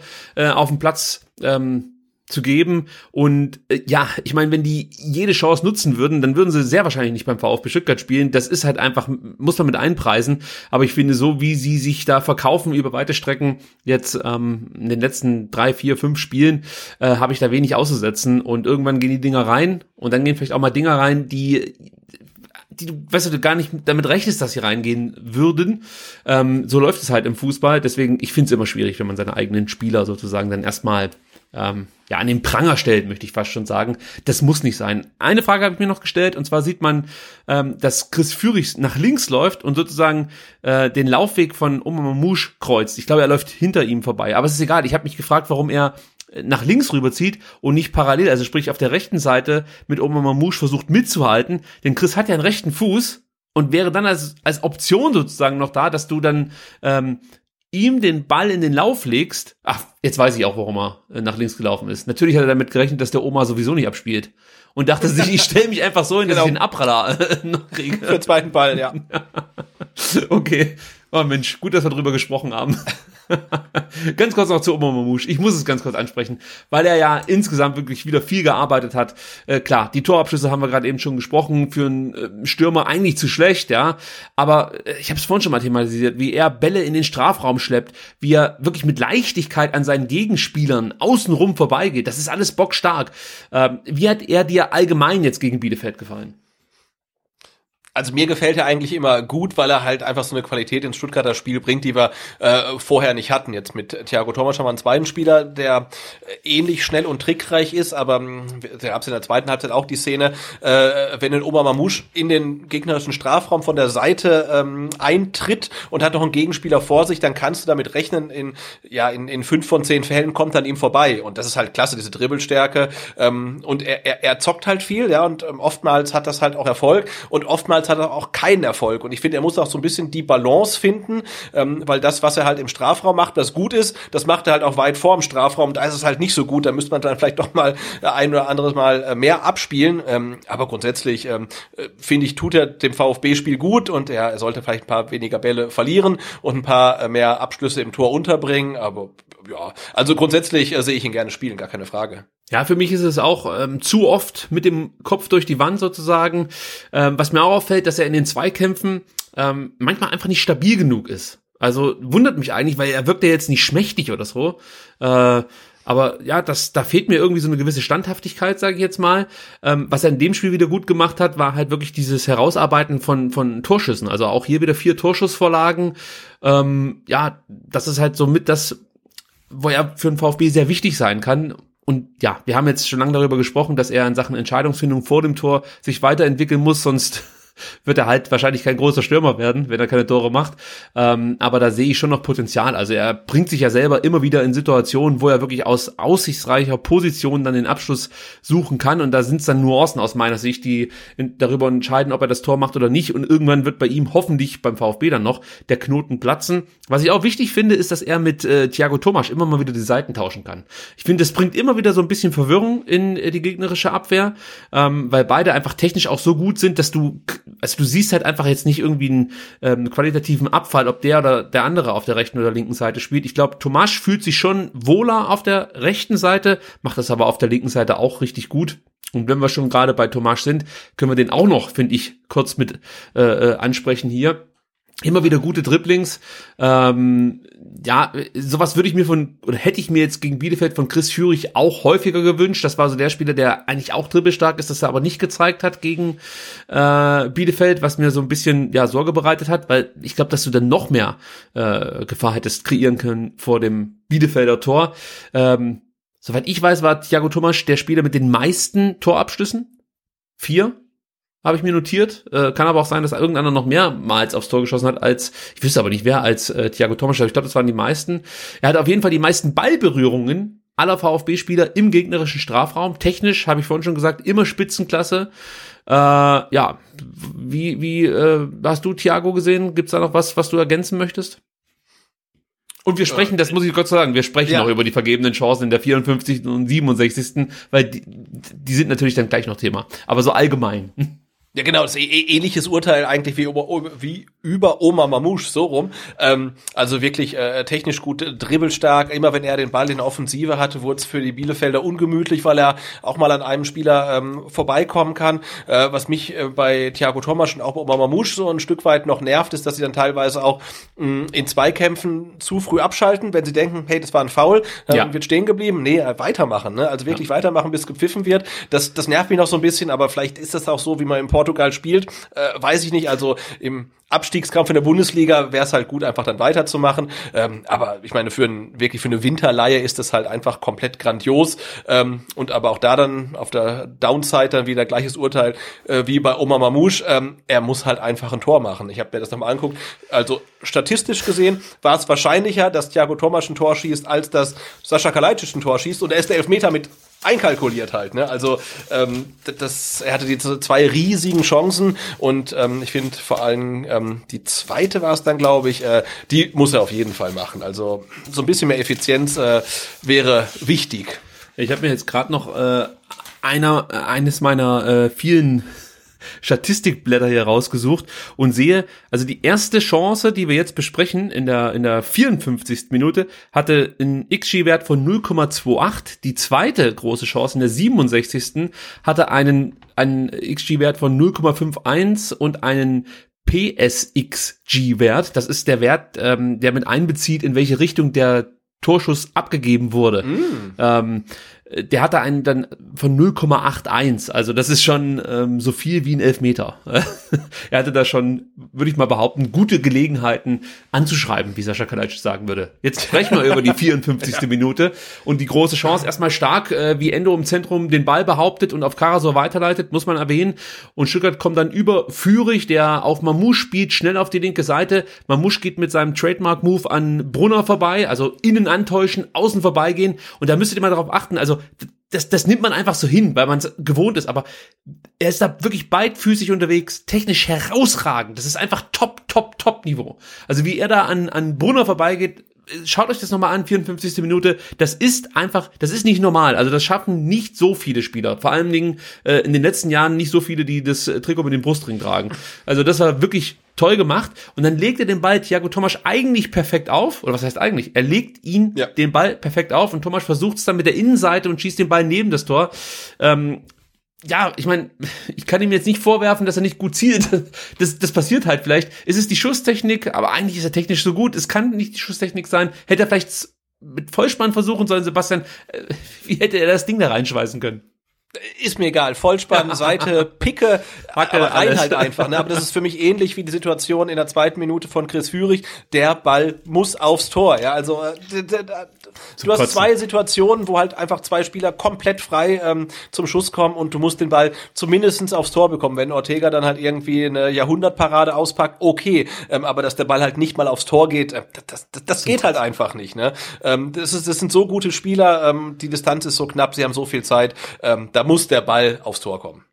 Vier Minuten später äh, gab es dann noch einen schlecht ausgespielten Konter nach einer starken Balleroberung von Kalajdzic und dann, man muss es sagen, wie es ist, Vintage VfB. Ja, du hast zwei äh, gute Möglichkeiten, eigentlich dieses Ding hier zu ziehen. Also ich glaube, wenn wir 2-0 in Führung gegangen wären, wäre das, wäre das Thema durch gewesen. Tja, und ähm, dann schafft es der Gegner mit der wirklich ersten erwähnenswerten Gelegenheit, direkt den Ausgleich zu markieren, Sebastian. Und das ist wieder so ein Ausgleich gewesen aus der Kategorie, wie kann das passieren? Also das hat mich einfach, das hat mich so angekotzt, ja. Und wir haben jetzt wieder die Möglichkeit, so ein paar Grafiken einzublenden. Also wenn ihr auf YouTube ähm, die Gelegenheit habt, uns zuzuschauen, macht das, weil dann können wir das jetzt ja schön mit euch zu, gemeinsam aufdröseln. Also bei dem Tor, ja, muss man einfach sagen, das fällt nur, weil sich wirklich viele Stuttgarter in diesem Moment ähm, eine Auszeit gönnen. Ja, also es wird nicht agiert, sondern nur reagiert. Da ist wieder dieses Thema mit der Passivität, die wir ja eigentlich schon über die komplette Saison immer wieder ähm, äh, äh, äh, kritisieren. Äh, und man sieht, also Bielefeld hat einen Einwurf. Und dann siehst du Mamouche und Ito, die schauen wirklich zu, wie Brunner Schöpf den Ball zuwerfen kann. Und anschließend dürfen die beiden dann auch noch den Ball hin und her spielen. Du siehst die Abstände, die, wie, wie groß diese Abstände sind. Ich, ich frage mich da wirklich, wie kann denn sowas passieren? Warum geht denn da keiner an den Schöpf ran? Es ist für mich komplett nicht nachvollziehbar. Ich weiß nicht, also wenn, wenn, so wie ich es hier sehe, muss doch Marmouche einfach nur diesen Schritt näher an Schöpf rangehen. Das Ito versucht da erstmal zu bleiben und vielleicht auch äh, ein Stück weit darauf lauert, dass Schöpf Brunner den Ball wieder zurückspielt auf die Außenbahn. Kann ich nachvollziehen. Aber Marmouche muss doch da einfach einen Schritt näher ran an Schöpf oder von mir aus auch zwei Schritte näher ran. Und er, also bis er mal sich in Bewegung setzt, du siehst es jetzt hier auf der nächsten Grafik, da ist ja die Situation schon wieder längst vorbei, muss man sagen. Also ist für mich nicht nachvollziehbar in dem Moment. Hast du da eine Erklärung?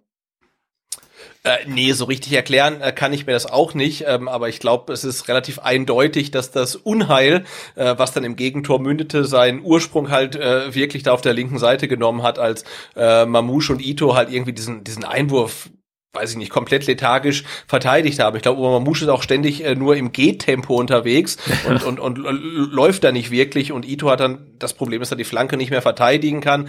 Die Fehlerkette oder die Kette der Unachtsamkeiten, die geht dann ja weiter. Ähm, aber da hätte man, glaube ich, einfach schon äh, konsequenter das Ding verteidigen können. Ja, ich, Oder müssen sogar. Ich, ich finde halt auch die Art und Weise, wie Ito dann versucht, die Flanke von Schöpf zu äh, verhindern, das ist halt auch nicht dieses volle Commitment, von dem Materazzo auch immer spricht. Unbedingt der unbedingte Wille, das Tor verhindern zu wollen, das fehlt mir in diesem Moment. Ich sag jetzt, ja, man kann sagen, Alibi-mäßig, weiß ich nicht. Er versucht zwar, aber es ist nicht dieses letzte Commitment. Erwähnenswert übrigens auch jetzt hier in diesem äh, Screenshot, den ich äh, mit euch auf YouTube teile, dass Karasor äh, erkennt, dass er praktisch da die Lücke schließen muss, die Ito sozusagen gerissen hat, weil er ja auf Schöpf ganz weit nach, ähm, ja, aus Stuttgarter Sicht links rausrücken muss. Äh, Habe ich hier mit diesem Pfeil hinterlegt. Auch da haben wir äh, andere Sechser bei uns in der Saison schon gesehen, die das verpennt haben. Ähm, Grüße gehen raus nach Belgien. Muss man einfach so sagen.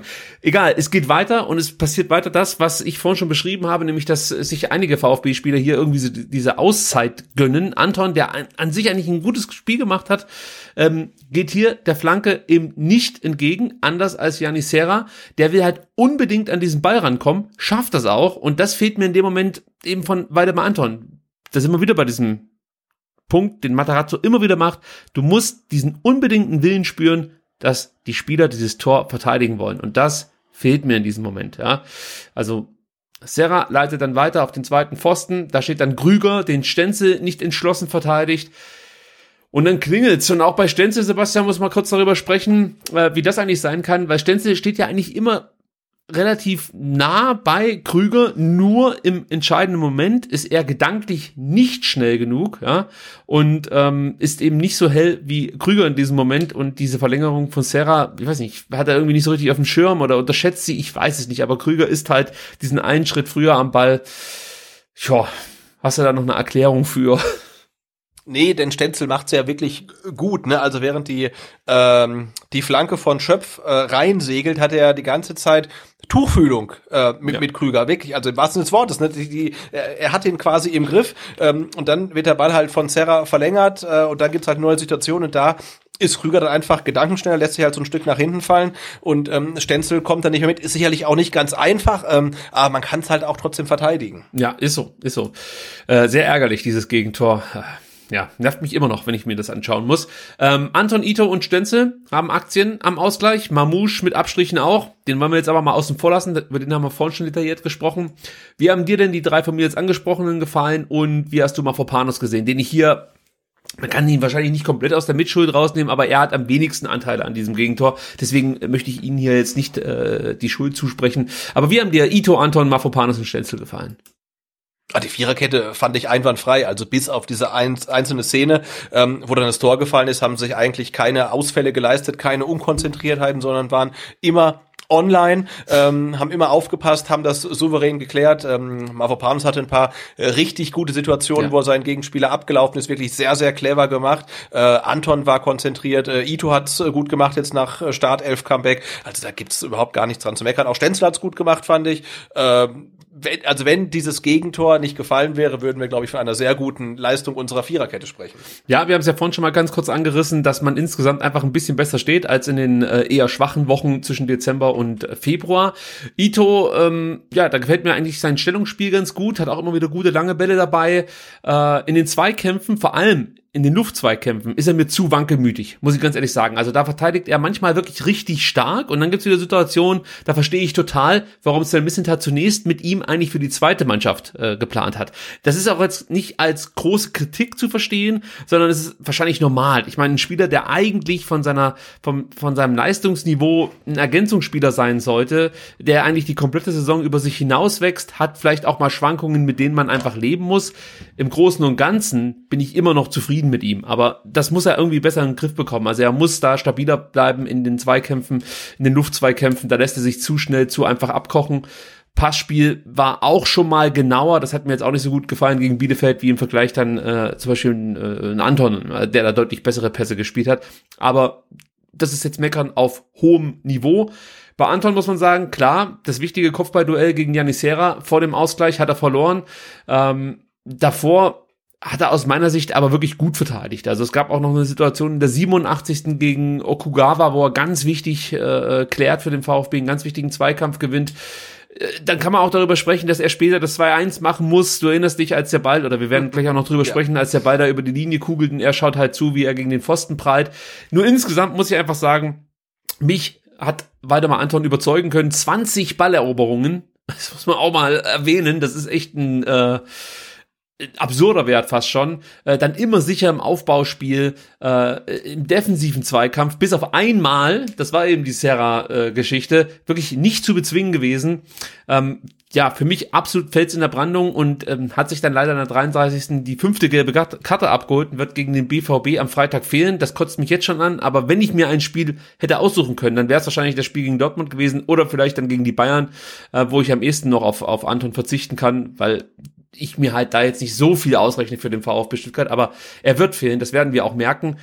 Mafopanos, äh, meiner Meinung nach ein richtig gutes Spiel, starkes Stellungsspiel, sehr aufmerksam, 10 abgefangene Pässe, 71 Prozent gewonnene Zweikämpfe in der Defensive waren sogar 86%, Prozent, 7 von 8 Luftzweikämpfen gewonnen, also auch das wieder ein toller Wert.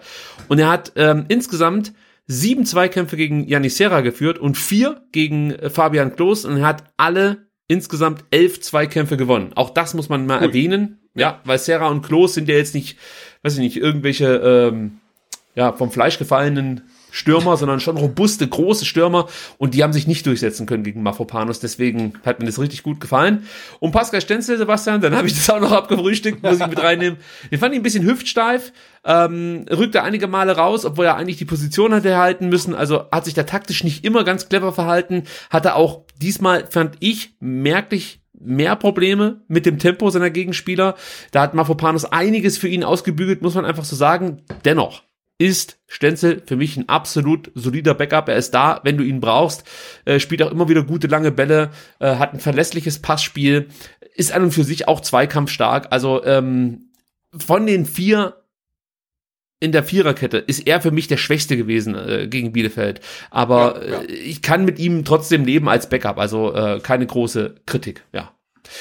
Gut. Ähm, 63. Minute muss man auch ganz kurz erwähnen. Vielleicht habt ihr es gesehen, da wurde das Spiel mal unterbrochen und die Wiese musste gereinigt werden vor Müllers Tor. Und ich wusste zuerst gar nicht, was da passiert ist. Später wurde dann in der Berichterstattung ähm, davon gesprochen, dass da eine zerbrochene Jägermeisterflasche äh, auf dem Spielfeld lag. Also das äh, finde ich auch merkwürdig, dass man da mit, mit, mit durchaus schweren Flaschen, dann, also, was du kennst ja die Jägermeisterflaschen, die sind ja wirklich sehr äh, äh, kompakt, sage ich jetzt mal, und wenn du die gegen die Rübe bekommst, das hinterlässt schon Spuren. Oliver Kahn würde wahrscheinlich auf dich zustürmen, mit der Flasche noch im Kopf steckend, aber bei so einem Flo Müller ähm, kann ich darauf verzichten. Ähm, ja, wollte ich ja, und auf Scherben erwähnen. im, im 5-Meter-Raum kann man natürlich auch verzichten. Also das geht gar nicht. Nee, das äh, sollte nicht sein, da gebe ich dir absolut recht.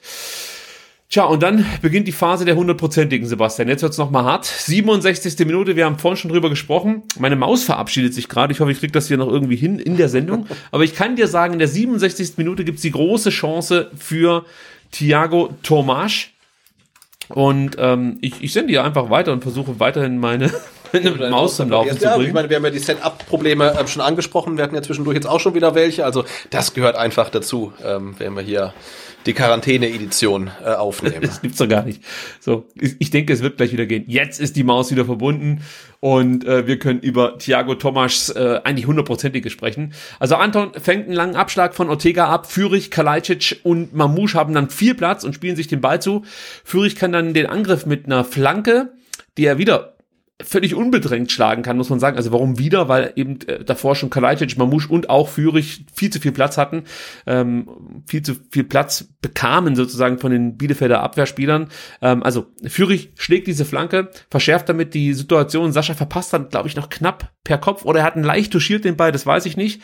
Äh, Sascha steht zentral vor dem Tor und Thiago Tomasch kommt dann von hinten sozusagen angerauscht, kommt auch an den Ball, wird aber von Lausen entscheidend behindert, so dass der einfach den Ball nicht mehr diesen nötigen Druck geben kann, um ihn dann über die Linie zu drücken. Und dann siehst du wirklich, ich habe mir dieses Ding unendlich, ich habe mich selbst bestraft und dieses Ding unendlich oft angeschaut, wie wirklich Ortega im letzten Moment noch diesen Ball, ich sag mal, aus dem Tor fischt. Das war eine mega ja. Gelegenheit. Das, das, ach, das hat mich auch so frustriert, diese Situation. Du weißt genau, von was ich spreche, oder?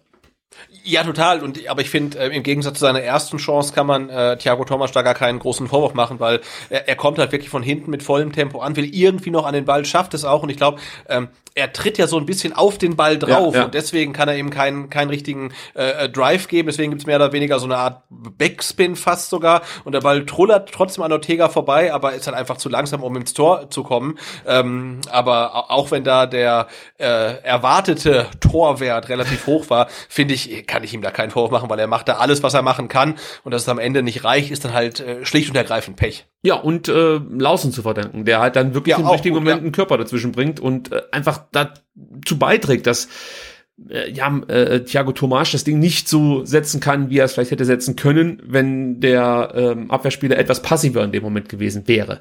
Also der war voll on online, um das hier nochmal äh, mit einzubringen. Mamouche hat in der 68. noch einen Abschluss, Thiago Tomasch aus der Distanz in der 72. und kurz danach Karasor zentral aus 18 Meter ebenfalls in der 72. Minute. Das übergehen wir jetzt einfach mal relativ großzügig. In der 75. Minute kommt dann Mafropanos nach einer Ecke zu spät gegen Pritel äh, da gab es zwar keine große Gefahr, will ich aber auch noch erwähnen. Ähm, und jetzt weiß ich nicht, wollen wir gleich über die zwei absolut absurden Chancen sprechen, die es danach noch gab? Oder ich habe nämlich noch ein, ich habe noch ein Streitthema hier bei uns auf der Liste. Vielleicht kommen wir nehmen das ganz kurz mit rein. Okay. Und zwar geht's mir nochmal um die Wechsel, weil zeitlich passt das auch ein bisschen besser. In der 70. Minute wurde Mangala für Fürich eingewechselt, in der 78. Minute TBD für Mamouche. Und wir müssen ganz kurz nochmal über das Thema Wechsel sprechen. Wir haben es schon häufig getan in Bezug auf Matarazzo, haben uns darüber aufgeregt, warum man so spät wechselt. Diesmal auch wieder, warum er so wenig wechselt. Es wurde nur zweimal gewechselt es ist schon verwunderlich, warum es A, immer nur so späte Wechsel gibt und B, dann auch nicht, sag ich mal, ähm, drei, vier oder sogar fünf. Also man hat sich ja schon fragen können, Mensch, was ist denn eigentlich mit den anderen Offensivkräften? Hätten die es jetzt vielleicht nicht nochmal äh, hätten die nochmal einen Impuls äh, bringen können von der Bank oder was ist da los? Kannst du es dir irgendwie erklären? Macht das für dich Sinn oder ja, hast du eine Erklärung? Ja, ich finde, man muss halt so ein bisschen äh, differenzieren. Ne? Also einmal hatte ähm, jetzt aus meiner Sicht, und das ähm, geben die Daten auch her, ähm, der VfB zwischen der 61. und 75. also als direkte Reaktion auf das Gegentor, ähm, seine beste Phase. Ja, Da hatte man äh, am meisten ähm, Passgenauigkeit, am meisten Ballbesitz, am meisten Angriffe, am meisten gewonnene Zweikämpfe. Also da lief's halt richtig. Da gibt's aus meiner Sicht überhaupt gar keinen Grund, jetzt ähm, in der 70. zu wechseln. Also gerade wenn der VfB am Drücker ist. Ähm, Danach äh, wird dann gewechselt, beziehungsweise Mangala kommt für Fürich, ähm, TBD kommt für Mamouche und ähm, ich hatte gesagt, ich hätte mir da vielleicht auch noch jemanden gewünscht, der für Kalajdzic kommt, aber den Spieler ähm, hast du nicht. Und ähm, jetzt abgesehen von dem individuellen Spielverlauf in Bielefeld, wo ich jetzt nicht unbedingt den Bedarf gesehen habe, fünffach zu wechseln, muss man sich natürlich schon fragen, wie es sein kann, dass der VfB so einen großen Kader hat, die großen Verletzungssorgen der Hinrunde eigentlich jetzt auch abgeschlossen sind und trotzdem guckst du halt auf die Bank vor Anpfiff und du weißt eigentlich genau, wer kommt und wer nicht kommen wird. Ja, ja. Also du weißt genau, ähm, Mangala wird unabhängig vom Spielstand eingewechselt, äh, TBD auch. Ähm, Erik Tommy kommt vielleicht noch, ähm, wenn der VfB führt, Kulibali vielleicht auch. Und du weißt eigentlich genau, ein Roberto Massimo, ein Bayers, ein Bazzoli und ein Enzo Mio, die werden vermutlich definitiv nicht eingewechselt werden. Und dann denke ich schon, okay, dann fehlt dir vielleicht dann doch die eine oder andere Option, aus welchen Gründen auch immer. Und aber das ist jetzt unabhängig ähm, vom Spielverlauf in Bielefeld ähm, zu sehen, finde ich jedenfalls. Ja, äh, ja, also ich, ich frage mich halt wirklich, was da los ist. Also du hast halt eine Bank mit Spielern, du hast es gerade beschrieben, die du eigentlich gar nicht erwartest als als Fan, dass die jetzt auf den Platz kommen. Ähm, das ist bei so einem großen Kader für mich nicht nachvollziehbar, sage ich dir so wie es ist. Also du hast ja auch noch einen Klimowitz, der jetzt kann man immer mit den Augen rollen, aber der halt auch komplett weg zu sein scheint. Dani Didavi ja. war verletzungsbedingt nicht, ähm, das stand nicht zur Debatte. Den will ich jetzt auch überhaupt nicht fordern, aber ich finde es schon schwierig bei so einem großen Kader, wenn du einfach wirklich nur zwei, drei Wechsel äh, vornehmen kannst, offensichtlich, weil die anderen Spieler entweder nicht gut genug sind oder momentan in einem Leistungstief äh, sich befinden und damit natürlich auch wiederum nicht gut genug sind. Also hier muss man schon nochmal nachhaken. Ich kann, ich finde, das kann man auch mal in einer Pressekonferenz machen. Ähm, was ja eigentlich los ist. Also warum es Spielern aktuell nicht mal gelingt, in den Kader zu kommen, ähm, die in der Sommerpause noch als die Spieler galten, die den ähm, ja, Weggang von Gonzalo Castro äh, kompensieren sollen. Also das halte ich schon für problematisch und weil ich es auf Twitter äh, am Wochenende ein paar Mal gesehen habe, ähm, die Diskussion über, über die Kaderplanung. Also ich finde schon, dass wir hier ein Thema haben. Also man muss schon darüber sprechen, ob der Kader, so wie er zusammengestellt wurde, ähm, nicht teilweise dann auch überschätzt wurde. Das heißt nicht, dass wenn Missentat schlecht arbeitet, muss man ja immer vorsichtig sein, was man da sagt. Das heißt aber durchaus, dass sich Sven Missentat vielleicht bei dem einen oder anderen Spieler, was dann auch normal ist, weil wir haben schon ein paar Mal gesprochen, es sind immer so ein Stück weit Wetten, die Sven Missentat eingeht, eben nicht das bringt, was man sich von ihm erwünscht hat. Und damit heißt es für mich noch nicht, dass, dass der dann auch schon den nächsten Schritt macht, sondern selbst die Leistung, die du vielleicht erwartet hast von ihm, selbst die konnten diverse Spieler nicht abrufen. Und dann stehst du halt jetzt am, äh, was war das, 28. Spieltag da und kannst zwei Spieler einwechseln ähm, und fragst dich, was eigentlich mit den anderen Jungs ist, äh, äh die, äh, die ja im Kader stehen und nicht verletzt sind. Also ist für mich schon ein Problem. Ich hätte schon gern vielleicht noch mal ein, zwei Optionen mehr als Mangala und TBD auf der Bank, die ich dann auch wirklich bringen kann und wo ich als Fan weiß, okay, jetzt kann noch mal was passieren. Und das fehlt mir aktuell, muss ich ganz ehrlich sagen. Also das ist ein Problem für mich. Gut. Jetzt wird's komplett wahnsinnig, Sebastian. 77. Minute. Da geht's los mit Pascal Stenzel. Freistoß Mamouche von halb rechts. Kalajdzic ist wieder da und legt dann ab für Stenzel. Der zieht aus 15 Meter ab. Man muss sagen, zu unplatziert. Ähm, geht halt wirklich auf die Mitte und Ortega wehrt dann äh, zur Ecke ab. Macht das auch stark in dem Moment, aber dem muss er auch halten. Ich wollte sagen, findest du, dass er es stark macht? Ich hatte eher den Eindruck, er will den fangen und er rutscht dem durch. Weil wenn der Ball reingeht, ähm, dann sagt jeder, uh, der Ortega, da hat er gepatzt. Der, er darf nicht reingehen, keine Frage. Aber dass er ihn so zur Seite abwehrt, also stark ist jetzt übertrieben. Das, das ist der Ding, der, der, der Ball darf nicht ins Tor. Punkt.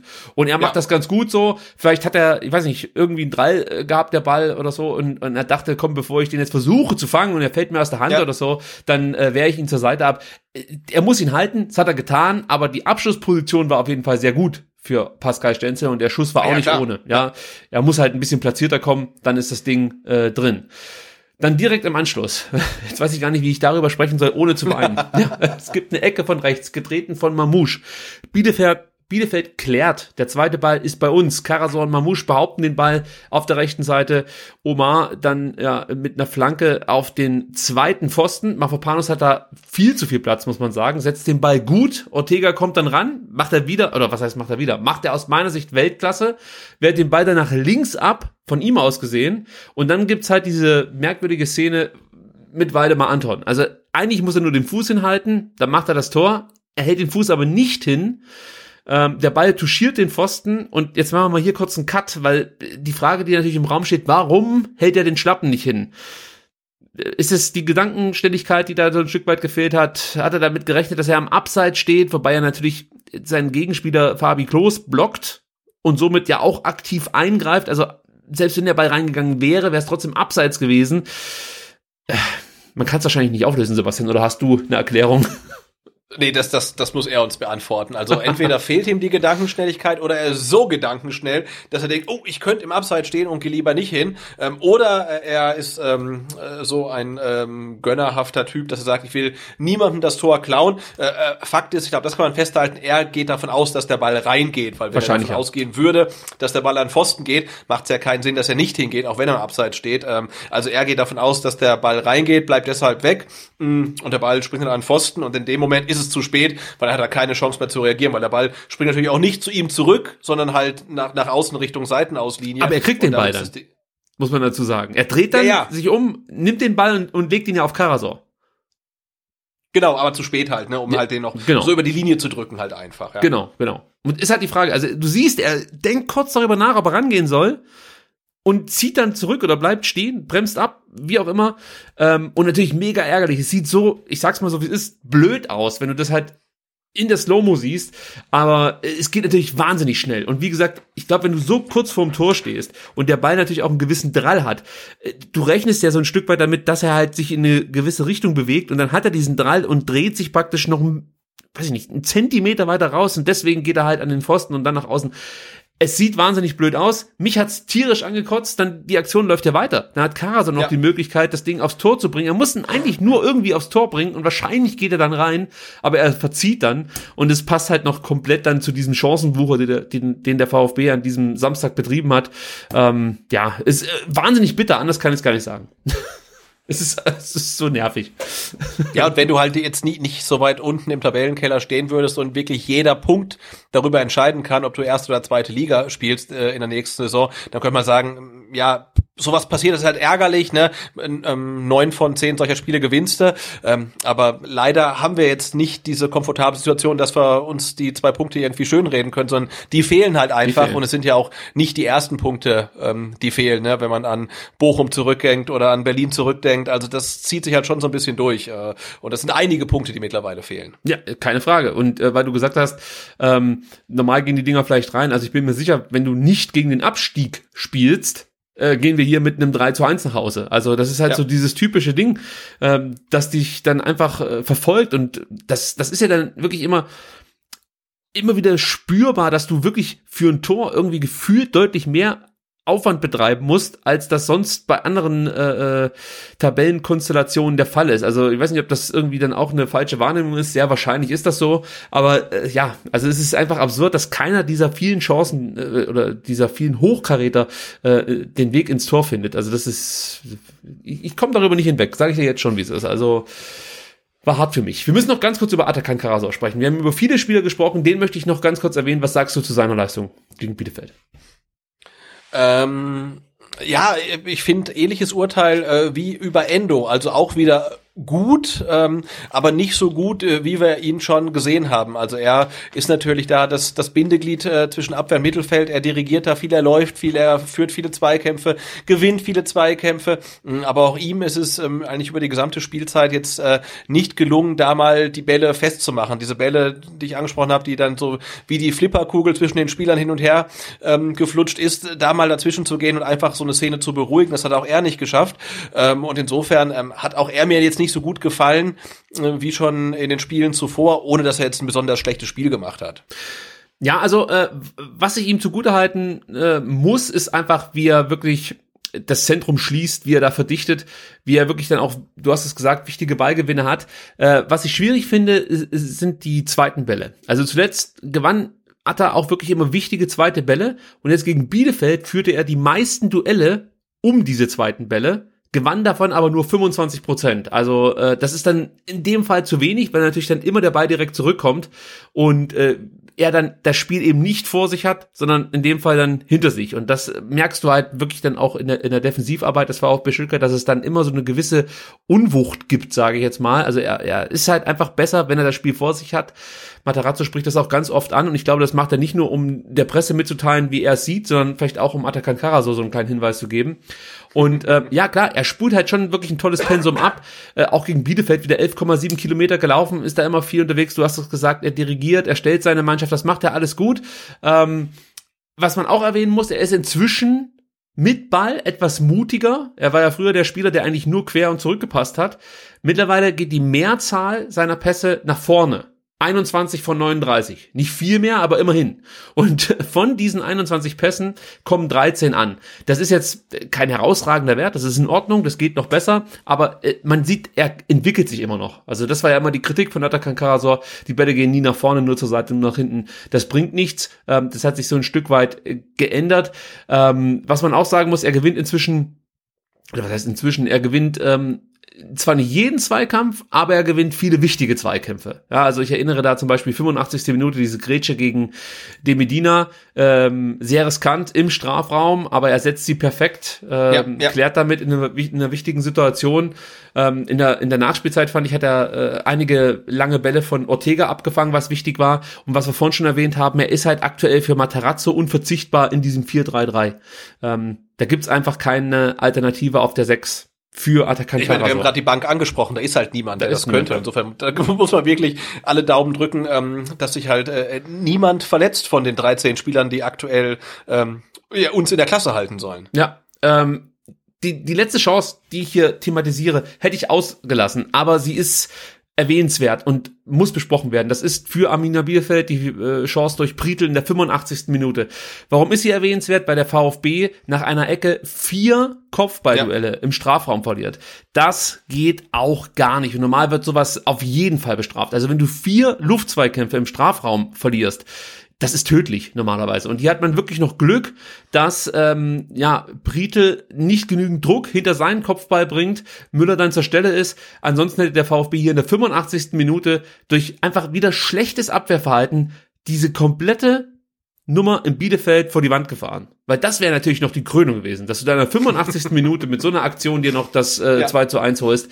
Ähm, das musste ich noch erwähnen. Äh, nicht so detailliert wie vielleicht die Chancen davor, aber wir sind auch schon weit fortgeschritten und wollen ein bisschen mehr Gas geben. Ähm, können vielleicht noch am Rande erwähnen, dass Pellegrino Matarazzo, ich glaube, seine zweite oder dritte gelbe Karte, ich weiß es gar nicht genau, ich glaube, die zweite war es, oder war es die dritte, in der Spielzeit bekommen hat. In der 91. Minute war unzufrieden. Und vielleicht auch noch ganz kurz mal ähm, die Szene zu Fabi Klos. Wir wollen natürlich jetzt nicht ewig lang darüber sprechen, wie das passiert ist und was weiß ich. Ihr habt ja eh gesehen, Schöpf und Klos prallen mit den Köpfen zusammen. Ähm, wir haben es vorhin gesagt, wir sagen es nochmal, gute Besserung, Fabi Klos an der Stelle. Ich finde, man sollte auch nochmal erwähnen, dass es eine Vorgeschichte gibt bei Fabi Klos, der 2013 eine schwere Gesichtsfraktur erlitten hat, damals mehrere äh, Metallplatten eingesetzt bekam, Stirn und Augenhöhle waren betroffen, also auch eine bittere Nummer. Jetzt wissen wir noch nicht so genau, äh, was die Diagnose ist. Wir wissen nur, ähm, ja, dass es nicht besonders gut aussieht auf den ersten Blick, ja, soweit, man das sagen kann. Wir hoffen, dass es natürlich nicht so schlimm ist, wie es aussieht. Ähm, aber die Frage, die ich dir eigentlich stellen möchte, ist, ähm, wie, wie geht man denn jetzt mit so Kopfverletzungen um? Weil ähm, das Problem war, gerade bei Klos, was mir aufgefallen ist, dass er halt dadurch, dass er ein Spieler ist, der immer wieder diese Luftzweikämpfe sucht, ähm, auch häufig dann zusammenprell, äh, zusammenprall, Moment mal, also das Wort kriege ich noch raus. Den Zusammenprall in Kauf nimmt mit Gegen- und Mitspieler. So, jetzt habe ich es geschafft. Ähm, er hat insgesamt, halte ich fest, 13 Luftzweikämpfe in 35 Spielminuten geführt und sieben davon gewonnen. Also so viele wie, jetzt gucke ich nochmal schnell, es ist sehr klein, aber es ist so, so viele wie sonst kein anderer Bielefeld-Spieler. Also mhm. nicht, nicht ein Bielefeld-Spieler, selbst ein Janisera hat es auf 13 Luftzweikämpfe gebracht. Das heißt, er wirft sich wirklich in jeden Ball rein, kriegt dann auch in der 73. Minute den Ellbogen von Karaso ab. In der 74. Minute gibt's wieder einen Zusammenprall mit Anton und dem Ball ähm, und dann eben ähm, mehrere Kopfbälle noch danach und in der 93 äh, dann diesen Zusammenprall mit Schöpf. Natürlich, diese schwere Verletzung hatte sich nicht zugezogen, weil er davor schon zweimal ähm, ja Impacts hatte. Aber man muss sich, glaube ich, schon Gedanken machen, wie sinnvoll das ist, ähm, dass Spieler nach einem Ellenbogen im Gesicht und äh, Zusammenprallen, auch wenn es nur ein leichter ist, bei einem Kopfballduell, ähm, wie sinnvoll das ist, Spieler dann auf den Platz zu lassen. Also ich glaube schon, dass man sich hier irgendwie weiterentwickeln muss als äh, Sport allgemein, oder? Äh, naja, grundsätzlich ähm, die Diskussion mit Kopfverletzung und wenn jemand halt wirklich ähm, ja sichtbar schon angenockt war, dass er dann nicht selber entscheiden darf, ähm, ob er weiterspielt. Ich denke, das, das muss einfach so kommen und dass auch nicht unbedingt dann die Mannschaftsärzte des jeweiligen Vereins drüber entscheiden, sondern ein unabhängiger Mediziner, der sagt, ne, das ist halt äh, Verdacht auf Gehirnerschütterung, der spielt halt nicht weiter.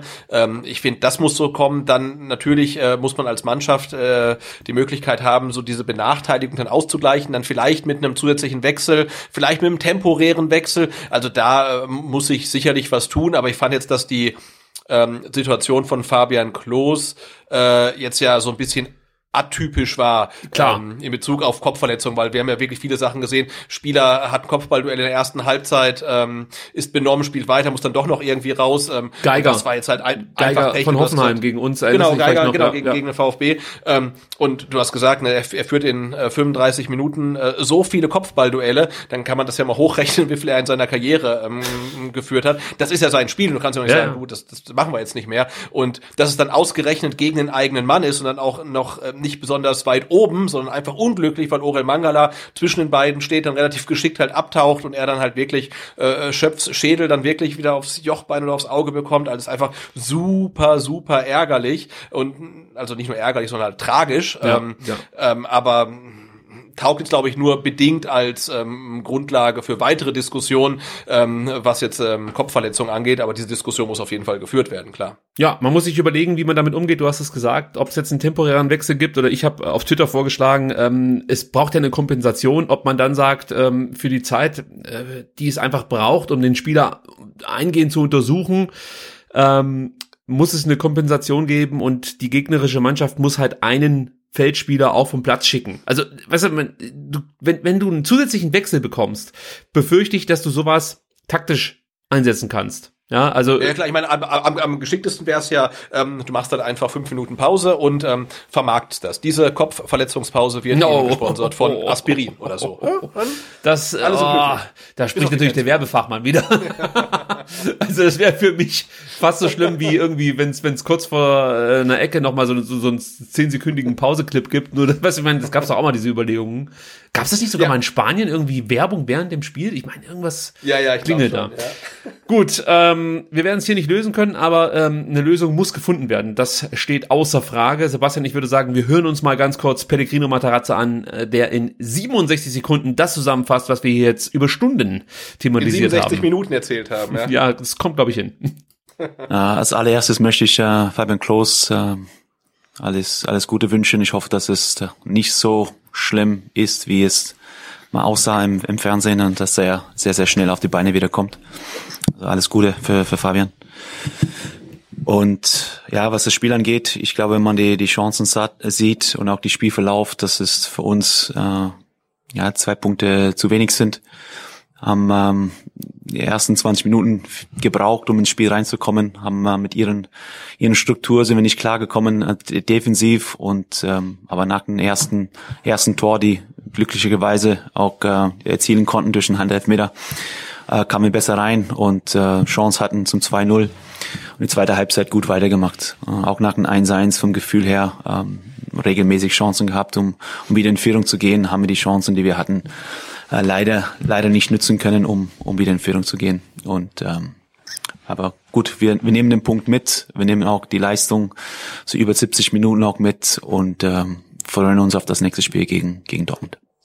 Ich wollte dich jetzt eigentlich fragen, was wir jetzt mit dem Punkt machen. Sind wir zufrieden, sind wir nicht zufrieden? Aber ich, ich, ich spreche jetzt mal für uns beide. Wir schließen uns Pellegrino Matarazzo an. Weil man konnte schon raushören, dass er, glaube ich, eher unzufrieden ist mit der äh, mit der Punktausbeute, mit dem Spiel ist er, glaube ich, ja, kann er mit leben, aber hätte auch noch ein bisschen besser sein dürfen. Gehst du mit, oder? Ja, da, da gehe ich komplett mit. Ne? Also wie gesagt, wenn man äh, jetzt nicht äh, da unten ähm, auf der Rasierklinge reiten würde, könnte man sagen, ja gut, Pech gehabt, ne? eigentlich ein Sieg, aber jetzt haben wir halt zwei Punkte zu wenig geholt. Aber wir brauchen die Punkte halt so dringend. Ähm, aber trotzdem äh, da darf man jetzt auch nicht vergessen, dass der VfB jetzt aus äh, vier Spielen acht Punkte geholt hat, seit vier Spielen ohne Niederlage ist. Also die Serie hat ja Bestand und äh, das war jetzt ja kein desolater Auftritt in Bielefeld. Äh, ich glaube, man ist halt an drei Sachen quasi gescheitert. Das war vor allem allen die Chancenverwertung, dann war es ähm, Passgenauigkeit, die wirklich brutal schlecht war. Und es waren diese angesprochenen zweiten Bälle, die man nicht bekommen hat, teilweise dritte und vierte Bälle, die man nicht bekommen hat. Ähm, das waren so die drei Punkte, warum es dann halt nicht zu mehr gereicht hat. Äh, aber wenn der VfB das gewonnen hätte, ähm, wäre es ein komplett verdienter Sieg gewesen. Umso ärgerlicher, weil so oft kommt es ja nicht vor, dass der VfB ein verdienter Sieger wäre. Und insofern ja, äh, sehr, sehr ärgerlich. Gut, kommen wir zum Spieler der Saison und ihr wisst es, inzwischen ist diese ähm, dieses diese diese diese diese Nummer Spieler der Saison äh, für alle offen. Also es war ja eine Twitter Exclusive Nummer eine lange Zeit. Ich habe dann immer hier Strich, Strichlisten gemacht. Inzwischen haben wir ein Voting Tool auf unsere Seite gestellt vfbstr.de/slash Sebastian SDS. Ich hab's ah. geändert. So könnt ihr es euch merken. vfbstr.de slash sds. Da könnt ihr dann immer direkt nach den Spielen draufgehen. Da gibt es dann alle eingesetzten Spieler zur Abstimmung und ihr sucht euch einen aus. Ähm, ich verlinke das dann auch immer kurz nach dem Spiel auf Twitter, auf Instagram, auf Facebook und auf YouTube als Beitrag. Ähm, was ihr nicht mehr machen müsst, ihr müsst nicht mehr unter diesen Beiträgen irgendwie ähm, Spielernamen kommentieren. Das könnt ihr euch sparen, denn wie gesagt, alles läuft jetzt über die Seite und auch nur diese Stimmen werden gezählt. Und ich weiß, spitz, ich wollte es eigentlich nicht ansprechen, aber spitzfindige ähm, Kenner des Voting-Tools haben festgestellt, dass man auf unserer Seite mehrfach dieses Voting-Tool benutzen kann und sozusagen ähm, ja das Ergebnis verfälschen kann. Man muss schon ehrenlos ein, ist sowas ehrenlos. Ich hätte jetzt gesagt ein ausgeprägtes Arschloch sein, um das auszunutzen, aber ehrenlos trifft's glaube ich besser.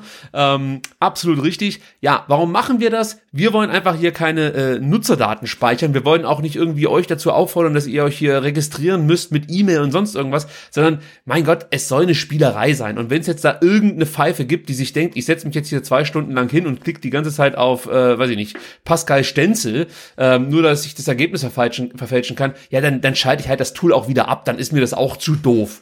Also ähm, bitte ich euch jetzt hier inständig darum, einfach wie zivilisierte, normale Menschen vfbsdr.de slash sds anzusteuern nach dem Spiel und einfach nur einmal ähm, eure Stimme abzugeben und dann ist auch gut. Mein Gott, wir sind doch alle nicht, weiß ich nicht, ich sag jetzt nichts, aber äh, ja, äh, macht's doch nicht komplizierter als es ist. So, jetzt aber zu eurem Abstimmungsergebnis und das lasse ich diesmal gelten, denn ich finde es nachvollziehbar.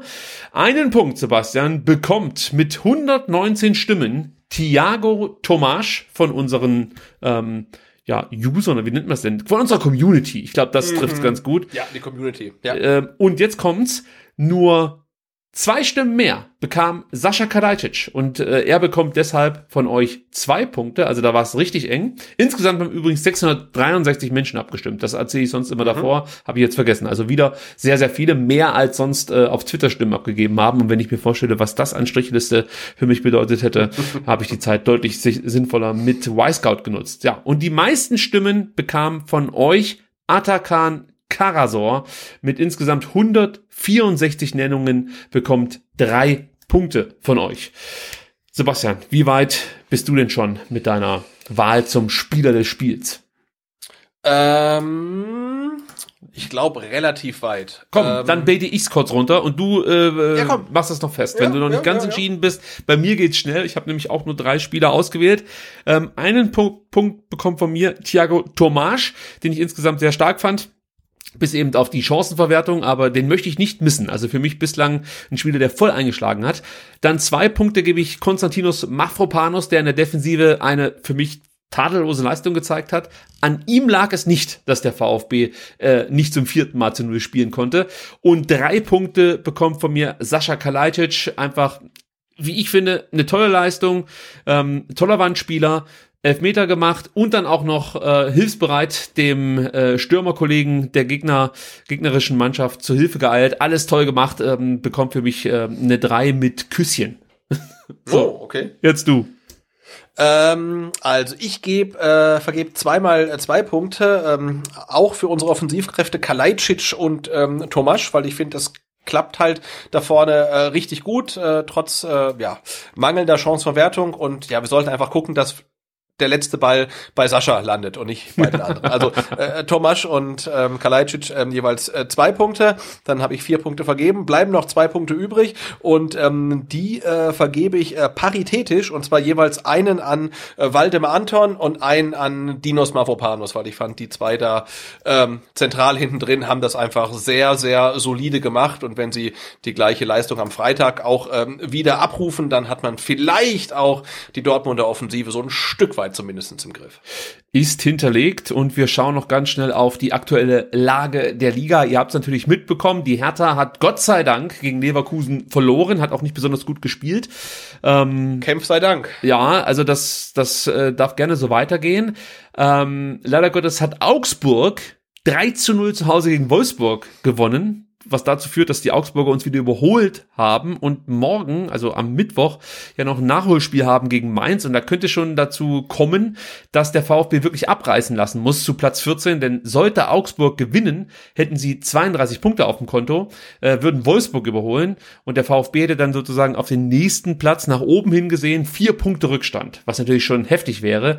Und äh, ja, man würde es dann sozusagen nicht schaffen, äh, nochmal eine Mannschaft jetzt so in den nächsten zwei Spieltagen Spieltagen äh, zwischen den Relegationsplatz und dem Nicht-Abstiegsplatz sozusagen zu bringen. Also ich habe halt einfach gerne noch relativ viele Mannschaften da mit dabei, so dass, sozusagen, dass man dann äh, vielleicht dann übers Torverhältnis noch den einen oder anderen überholen kann. Aber da scheint es momentan wenig Hoffnung zu geben. Ja, also der VfB. Ja, wobei ich habe noch, ich, ja, ich setze ja. noch äh, leise Hoffnung in äh, äh, Florian Kofeld. Ja, die Qualität der Mannschaft ist halt eigentlich, was, die, und die haben, glaube ich, auch ja, nicht so die Qualität der Mannschaft. Aber wir wissen ja, dass die Qualität der Mannschaft dann, wenn es wirklich äh, knüppeldick im Abstiegskampf kommt, auch nur ein äh, zweitrangiges Thema ist, ja. weil die Qualität der Mannschaft jetzt bei Berlin ist ja auch nicht so schlecht. Und Wolfsburg spielt gegen Bielefeld. Also ähm, mal gucken. Ja, mal gucken. Ich weiß noch nicht so genau, wie Bielefeld gegen Wolfsburg Tore schießen möchte. Andererseits, ähm, da bin ich dann ganz bei dir, weiß ich auch noch nicht so genau, was Wolfsburg äh, aufs, aufs Spielfeld bringt. Eigentlich muss das ein Must-Win-Sieg sein für Wolfsburg. Ähm, ich hoffe es auch, muss ich ganz ehrlich sagen. Also in, du hast es schon vorweggenommen, jetzt am kommenden Wochenende Wolfsburg-Bielefeld. Ich hoffe dass tatsächlich, dass Bielefeld verliert. Für mich ist Wolfsburg eigentlich so aus dem äh, ab, Abstiegsrennen, auch wenn es punktemäßig natürlich noch sein könnte, aber eigentlich sind sie für mich raus. Und ich glaube, für, für mich wäre es wichtiger, dass Bielefeld keine Punkte holt gegen Wolfsburg, so dass die nicht zu uns aufschließen können. Denn wir haben ja eine schwere Partie am Freitag gegen Dortmund zu, äh, zu bestreiten. Augsburg äh, spielt in München. Da lehne ich mich auch mal weit aus dem Fenster. Da wird es wenig Punkte geben für die Augsburger. Und die Hertha hat das äh, Stadtderby gegen Union Berlin vor der Brust. Und auch da meine ich mich zu erinnern, dass ähm, für die Hertha die letzten Stadtderbys nicht besonders erfolgsgekrönt waren. Ähm, genau, liest, also ja. Spielplan liest sich äh, wunderbar. Ähm, alle werden für ein VfB-Spiel, nur nicht der VfB selber. Vielleicht, wenn es so ist wie immer, ähm, aber vielleicht auch wird es auch ganz anders. Ähm, aber ne, nochmal zu Wolfsburg, die haben jetzt ja auch äh, nur vier Punkte Vorsprung auf dem VfB. Und ähm, wenn einer damit Erfahrung hat, ein Team, das eigentlich schon durch ist, dann doch noch äh, absteigen zu lassen, dann Florian Kofeld. Also ich habe da noch Resthoffnung. Ja, es gibt ja auch noch das direkte Duell. Du hast schon recht, du hast schon recht. Vielleicht habe ich da zu früh äh, die Wolfsburger ähm, aus meiner Rechnung gestrichen. Du hast schon recht, klar. Wir Weil haben noch Wolfsburg das direkte Duell. Ja, war, waren ja mal ganz weit unten drin, haben sie, glaube ich, zwei, drei Spiele gewonnen, waren ja. raus. Jetzt sind sie wieder drin. Ähm, und ja, wie gesagt, vier Punkte für, vom VfB. Ähm, Wolfsburg kommt noch nach Stuttgart. Rechne mal optimistisch, wie du bist, äh, einen Sieg ein. Es ist ein Punkt. Also ich würde es noch nicht ganz rausnehmen. Ja, aber was, was wünschst du dir jetzt in der Partie Wolfsburg-Bielefeld in Unentschieden? Ja. Okay. Ein Unentschieden äh, und äh, wenn dann der VfB natürlich ähm, gegen Dortmund äh, gewonnen hat, dann können wir da, glaube ich, ganz entspannt auf die Tabelle gucken. Da sprechen wir am Donnerstag drüber, wie der VfB gegen Dortmund gewinnen wird. Und er wird gewinnen, das ist natürlich klar. So, jetzt haben wir noch ein paar, ähm, ich sag mal, ähm, Transfer Neuigkeiten mit euch zu teilen. Uns ist aufgefallen, Transfer-News interessieren euch offensichtlich mehr als alles andere. Deswegen nehmen wir sie jetzt doch wieder etwas verstärkter mit in die Sendung. Ähm, fangen wir an mit Sascha Kalajdzic, der ein Vertragsangebot vom VfB Stuttgart abgelehnt haben soll. Laut Sven Missentat wurde Sascha Kalajdzic ein sehr gutes Angebot vorgelegt und Kalajdzic lehnte das allerdings ab. Äh, das war groß in den Medien in der vergangenen Woche. Man muss aber sagen, dieses Angebot und ähm, das Zurückweisen selbiges, das liegt schon äh, ein paar Wochen zurück. Also es ist keine aktuelle Entwicklung. Ja, also äh, das muss man dazu sagen. Es gab ein Angebot, oder es gibt wahrscheinlich auch immer noch ein Angebot und das wurde, man könnte auch sagen, von Kalajdzic bislang nicht angenommen. Abgelehnt klingt immer so, als ob er gesagt hat, leck mir am Arsch. Also es wurde bislang nicht angenommen. Ähm, wir haben es ja mal gesagt, soweit wir äh, das mal mitbekommen haben, war eigentlich mal vereinbart, dass ähm, der VfB sich mit Kalajdzic Ende März, Anfang äh, April zusammensetzen möchte. Jetzt haben wir ja letzte Woche von Sven Missentat gehört, dass man jetzt erstmal ähm, den, den Abstiegskampf voll in den Fokus rückt und man sich sozusagen über diese Thematiken wie zum Beispiel Vertragsverlängerungen erst nach der Saison beziehungsweise nach einem sicheren Klassenerhalt unterhalten wird.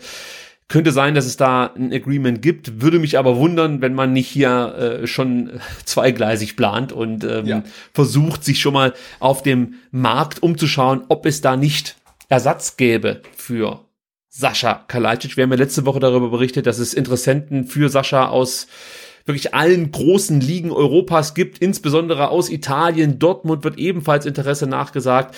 Und ähm, laut Kicker geht Missentat inzwischen davon aus, muss man auch noch erwähnen, dass Sascha den VfB im Sommer verlassen werde. Ja, da gibt's natürlich keine Bestätigung, aber laut Kicker sei das so. Und Missentat hofft auf eine Mindestablöse, Sebastian, von 20 Millionen Euro. Hofft und Mindestablöse mhm. in einem Satz sagt ja auch schon viel. Ja. Ähm, da gibt's ja auch wirklich unterschiedlichste Wahrnehmungen. Die einen sagen, du kriegst für den nicht mehr als 15 Millionen und die anderen sagen, also unter 50 kannst du den nicht gehen lassen.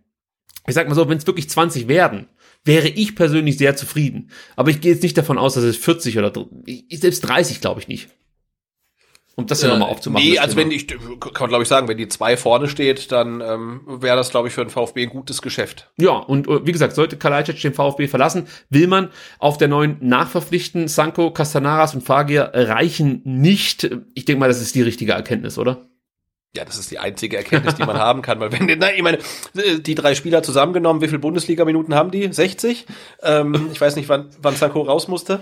Ja, ähm, Sanko waren, glaube ich, zwei Minuten oder so, oder? Also das war nicht lang. Achso, also, okay, und, und, und Fagi hat wahrscheinlich zehn Minuten gespielt. Also du hast halt drei Stürmer, deren Bundesliga-Erfahrung sich auf 15 Minuten beschränkt. Ähm, ich würde sagen, nein, damit kannst du weder in die erste noch in die zweite Liga starten. Also natürlich brauchst du ein und vielleicht sogar zwei Stürmer, weiß ich nicht, aber natürlich äh, musst du irgendwie was äh, anderes dann noch auf den Rasen schicken können als drei äh, Newcomer, bei denen du halt einfach ähm, bei aller Veranlagung einfach mit Formschwankungen ähm, fest rechnen musst und da brauchst du eine Konstante. Ähm, und die sieht natürlich dann in der zweiten Liga nochmal anders aus als in der ersten Liga. Also da musst du ja quasi doppelt zweigleisig planen. Das ist schon schwierig. Ja, und sollte es in die zweite Liga gehen, steht auch aus meiner Sicht noch ein Fragezeichen hinter Thiago Tomasch. Ich weiß, dass hier in Stuttgart ähm, der Sportdirektor sagt, dass Thiago Tomasch auch einen Vertrag für die zweite Liga hat. Ich glaube, ja, das stimmt, aber wie gesagt, aus Portugal ähm, halten sich äh, sozusagen die Gerüchte, möchte ich mal so sagen, wacker, dass es ein Vetorecht gibt. Jetzt weiß ich nicht genau, wie das ausläuft, ob äh, es äh, aussieht, ob dann Sporting sagen kann,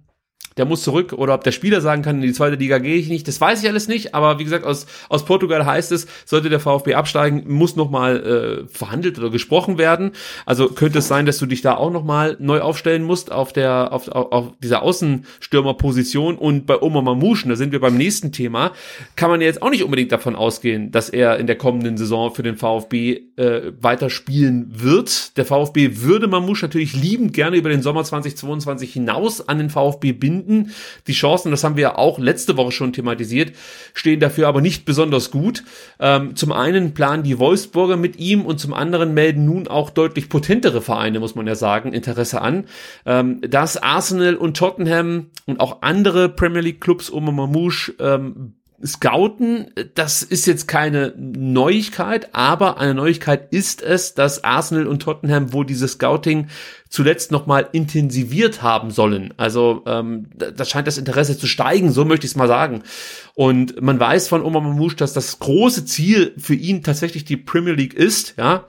Und ja, ich denke mal, für den VfL Wolfsburg wäre das auch perfekt, wenn man Mamouche jetzt im Sommer äh, in die Premier League verkaufen könnte. Ja, Oma Mamouches Vertrag läuft ja im kommenden Sommer 2023 aus und da könnte man jetzt nochmal richtig Kohle machen, weil eins ist auch klar, ähm, der Spieler hat schon auf sich aufmerksam machen können. Also der stand im Afrika Cup Finale, hat jetzt die WM Playoffs gespielt, äh, hat beim VfB Stuttgart über weite Strecken gute Leistungen gezeigt. Ähm, das könnte schon ein interessanter Spieler sein für den einen oder anderen Verein. Ähm, für den VfB wird es natürlich bedeuten, dass man wahrscheinlich finanziell nicht mehr mithalten kann, sollte es da so wirklich Interesse geben aus England.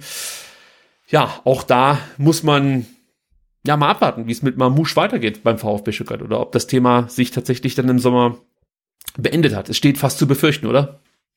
Äh, ja, also ähm, ich meine, wenn der VfB die Klasse nicht halten sollte, ist das Thema eher erledigt. Ähm, ja. Aber auch ähm, wenn der VfB, darauf, davon gehen wir ja fest aus, ähm, den Klassenerhalt schafft, steht man im schlimmsten Fall ähm, ja dann trotzdem ohne Oma Mamouche und ohne Sascha Kalajdzic, ohne Sascha Kalajdzic da und muss dann sich da eine komplett neue ähm, Offensive stricken. Also das äh, wird wirklich eine große Aufgabe für äh, Sven Mislintat dann werden. Ja, und wir werden sie mit Spannung verfolgen. Ähm, das Transfer-Update wartet schon sozusagen sozusagen auf euch, spätestens dann ja. natürlich nach der Saison regelmäßig hier das Transfer-Update. Täglich gibt es hier die Deadline Days. Nein, Spaß. Rund um die Uhr. ja, 24-7. Es gibt keine Neuigkeiten aus Stuttgart. Wir melden uns in der nächsten halben Stunde wieder, wenn es neue Neuigkeiten gibt. ja, ich denke, wir, wir, wir, wir, also ich glaube, du könntest machen, du könntest dann im Auto ähm, in der Mercedesstraße vorm Clubhaus äh, schlafen und dann jeden Morgen irgendwie. Mit zum gelben äh, Zelt. jeden Morgen um 5.30 Uhr kurzes Update geben, wer ein- und ausgegangen ist. Ich kann euch sagen, es ist 23.30 Uhr, bei Missentat brennt noch brennt Licht. Noch Licht. Die Drohne lassen wir jetzt steigen. Wir haben uns eine Sondergenehmigung geholt für die Mercedesstraße.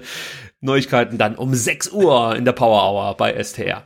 Gut, ähm, Sebastian, wir haben so viel Spaß und jetzt muss ich doch noch mal die Stimmung etwas runterziehen, denn es gibt eine neue Rubrik. Habe ich mir überlegt, Ubina is lying again, nenne ich die ganz einfach. Carlos Ubina hat mal wieder geschwindelt. So sage ich es jetzt einfach mal. Natürlich bewusst zugespitzt, aber was der Carlos kann, kann ich schon lange.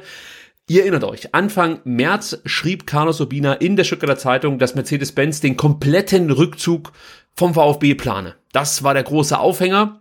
Ähm, eigentlich war der ganz große Aufhänger der, dass der VfB auch den Ausstieg als Investor plane.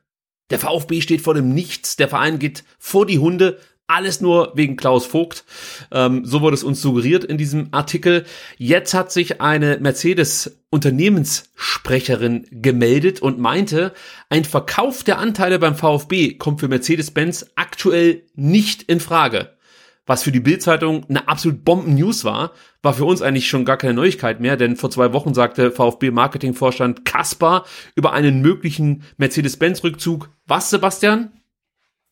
Ähm, er hat gesagt, ich habe mit allen relevanten Personen gesprochen, die uns zur Verfügung stehen und sie haben mir versichert, dass es bei Mercedes-Benz keine Gedanken oder gar Pläne gibt, um die Beteiligung an der VfB AG zu beenden. Das ist also kein Thema. Also, hier habt ihr es dann jetzt in doppelter Ausführung. Diese News, dieses äh, äh, äh ja, diese, dieses Szenario, dass der VfB Stuttgart vor die Hunde geht, weil Mercedes-Benz den großen Rückzug plane, die stimmt so nicht. Ja, also ich möchte nicht ausschließen, dass Mercedes das Engagement beim VfB zurückfahren könnte.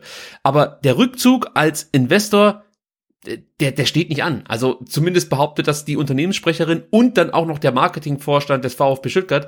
Und sollte es dann doch anders kommen, äh, also dann ist ja eigentlich, also die, die verlieren ja komplett ihr Gesicht, ja, nach so einer Aussage. Also gut, die. Genau, jetzt können wir ja, können wir ja sagen, ja, aber sie hat ja gesagt, kommt aktuell nicht in Frage, aber ja. sie kann ja auch nicht sagen, kommt nie in Frage, weil vielleicht kommt es in ein paar Jahren ja mal in Frage, aber aktuell heißt halt aktuell und was in der Zukunft ist, das, das weiß halt niemand. Ne? Also insofern ähm, scheint es aber nicht so zu sein, ähm, dass aktuell dann schon Festpläne geschmiedet werden, ähm, wie man halt am schnellsten aus dieser VfB-Investornummer ähm, rauskommt. Und was mich so wirklich ankotzt, ich kann es nicht anders sagen, was mich richtig nervt, ist einfach, ja, dass jetzt wieder so getan wird, als als wäre ja irgendwas an dieser Mercedes-Nummer dran und dann ähm, hört man so, ja, ja, aber ihr müsst schon denken, NLZ-Förderung und so, da möchte man vielleicht schon aussteigen. Ja, vielleicht ist das so. Und das ist auch scheiße. Und vielleicht hat äh, Mercedes-Benz Bank in dem Fall dann auch keinen Bock mehr, Trikotsponsor zu sein vom VfB. Auch das, ja, ist scheiße, ähm, aber ich, ich gehe nicht davon aus, dass es keine andere Alternative geben wird für den VfB Stuttgart. Das heißt, man wird einen neuen Partner finden auf der Brust für das NLZ,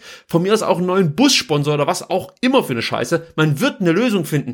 Und was mich so nervt, der Aufmacher von Obina war der Rückzug als Investor. Und da braucht mir jetzt keiner von der Stuttgarter Zeitung erzählen, ja Moment mal, aber vielleicht steigen sie ja als NLZ-Förder äh, Hannes aus. Das ist mir scheißegal in dem Moment. Es ist mir einfach scheißegal. Ihr habt wieder versucht, hier Stimmung zu erzeugen gegen Klaus Vogt. Nichts anderes war das. Und stellt euch jetzt so hin ähm, und verkauft sozusagen eine Halbwahrheit als komplette, als komplette Realität. Nee, es ist offensichtlich Bullshit. Und wenn es nicht Bullshit ist, ja, dann frage ich mich, wie äh, Rufen Kasper auf die Idee kommt, sowas äh, zu sagen und die Unternehmenssprecherin von Mercedes, ähm, die dann auch noch mit der Bildzeitung spricht, was man auch so ein bisschen äh, in Frage stellen sollte. Aber du weißt doch, was ich hinaus will. Es hat mich einfach wieder tierisch aufgeregt, diese Scheiße da immer. Also es ist nicht mehr nachvollziehbar. Na, ist egal. Komm hier, Thema beendet am Arsch geleckt, sage ich jetzt einfach mal. Ja, aber ich meine, aber es ist ja natürlich so, ähm, äh, wenn du schreibst, Mercedes äh, steigt eventuell als NLZ-Förderer aus, dann klickt das halt keine Sau und wenn halt genau. drin steht, ähm, dem VfB äh, droht der finanzielle Kollaps, dann ne, klicken das alle, die Twitter-Blase empört sich und dann klicken noch mehr Leute, wir sprechen hier drüber, dann klicken noch mehr Leute und genau deshalb werden die Artikel äh, so gemacht, äh, wie sie gemacht werden. Sebastian, du hast es komplett aufgedeckt und halt, ich sollte halt einfach so. mal ruhig bleiben, aber ich kann es ja. nicht. Es triggert mich jedes Mal. Eigentlich sollten wir es komplett ignorieren. Ich, du hast so recht. Komm, ich habe noch zwei schöne Themen zum Rausgehen heute. Zum einen äh, nicht nur schön, sondern auch interessant. Es steht eine Umstrukturierung des Neckarparks an. Corinna Althaus ist Stadtplanerin im Bezirksrat Bad Cannstatt und sie hat ähm, in einem Artikel der Stuttgarter Nachrichten verraten, dass das komplette Clubgelände des VfB umstrukturiert und modernisiert werden soll, Sebastian. Man oh. höre und staune. Ja, aber ich habe nur gelesen, dass ja ähm, zur EM 2024 nicht nur das Stadion umgebaut wird, sondern auch ähm, das Gelände rund oder vor dem Cannstatter Bahnhof. Also bin ich auch mal ganz gespannt. Alles. Aber du hast ja jetzt noch noch, noch heißere News, also das, das auch das der Neckarpark da nochmal da, das ein, ein Makeover bekommt. Also die wollen da wirklich richtig, die wollen vor allen Dingen, das fand ich auch interessant, die die die Straßenbahn verlängern bis hin zum Museum. Ja, ähm, endlich, ja. ja, das wollen sie machen. Und wie gesagt, den kompletten Neckarpark neu aufstellen, sage ich jetzt mal. Und die Modernisierung wurde im Rahmen einer Präsentation für ein Strukturkonzept für die Sport- und Veranstaltungsfläche Neckarpark angesprochen. Noch steht nicht fest, ja, welche konkreten Auswirkungen dieses Konzept auf das Club Clubgelände hat, aber endlich kommt mal Bewegung in die Sache. Du erinnerst dich, Thomas Hitzesberger hat ja ähm, bei der Mitgliederversammlung 2019 war ja. das, oder? Ja, angekündigt, dass man das Clubheim erstmal umbauen möchte und ja, wir wissen es natürlich dann auch, dass beim VfB Stuttgart händeringend nach mehr Plätzen gesucht wird, nach ähm, einer überdachten Rasenfläche vielleicht auch, dass man äh, bei schlechten Witterungsbedingungen vielleicht auch mal unter Dach gehen kann und solche Geschichten. Ähm, all das steht jetzt zumindest mal wieder in Aussicht für den VfB Stuttgart. Und ähm, das hat man ja auch von einigen, also nicht zuletzt von Alexander Werle, aber auch von Sven Missentat und von einigen anderen hier beim VfB beschäftigten Menschen gehört, dass der VfB Stuttgart in, in, in Sachen Infrastruktur wirklich äh, fast allen Bundesligisten inzwischen weit hinterherhinkt. Also da ja. muss offensichtlich was passieren. Und ich habe es letzte Woche schon gesagt, die Stadt schmückt sich gerne mit dem VfB Stuttgart und ähm, stellt sich dann aber bei solchen Sachen quer. Jetzt scheint dann, wie gesagt, Bewegung in die Sache zu kommen. Fand ich eine Meldung wert. Also. Ja, auf jeden Fall. Wir werden es also, beobachten. Was tut. Ja, wir, wir bleiben dran. Wir bleiben dran.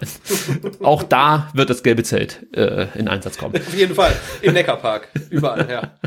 Die letzte Meldung ähm, ist eigentlich ähm, ja eine Standardmeldung, äh, wenn's, wenn ein neuer Monat startet.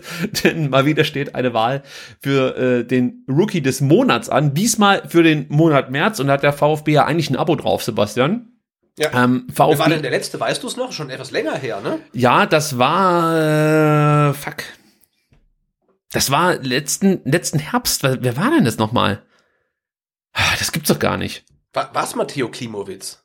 Ich hatte auch ganz kurz Klimowitz auf dem Zettel, aber es kann nicht sein. Der, nee, der hat nicht einmal in dieser Saison abgeliefert. Es kann nicht Matteo Klimowitz gewesen sein. Marmouche war es nicht, oder? Hm. Hat Marmouche dieses Ding mal gewonnen? Das war Marmouche, oder?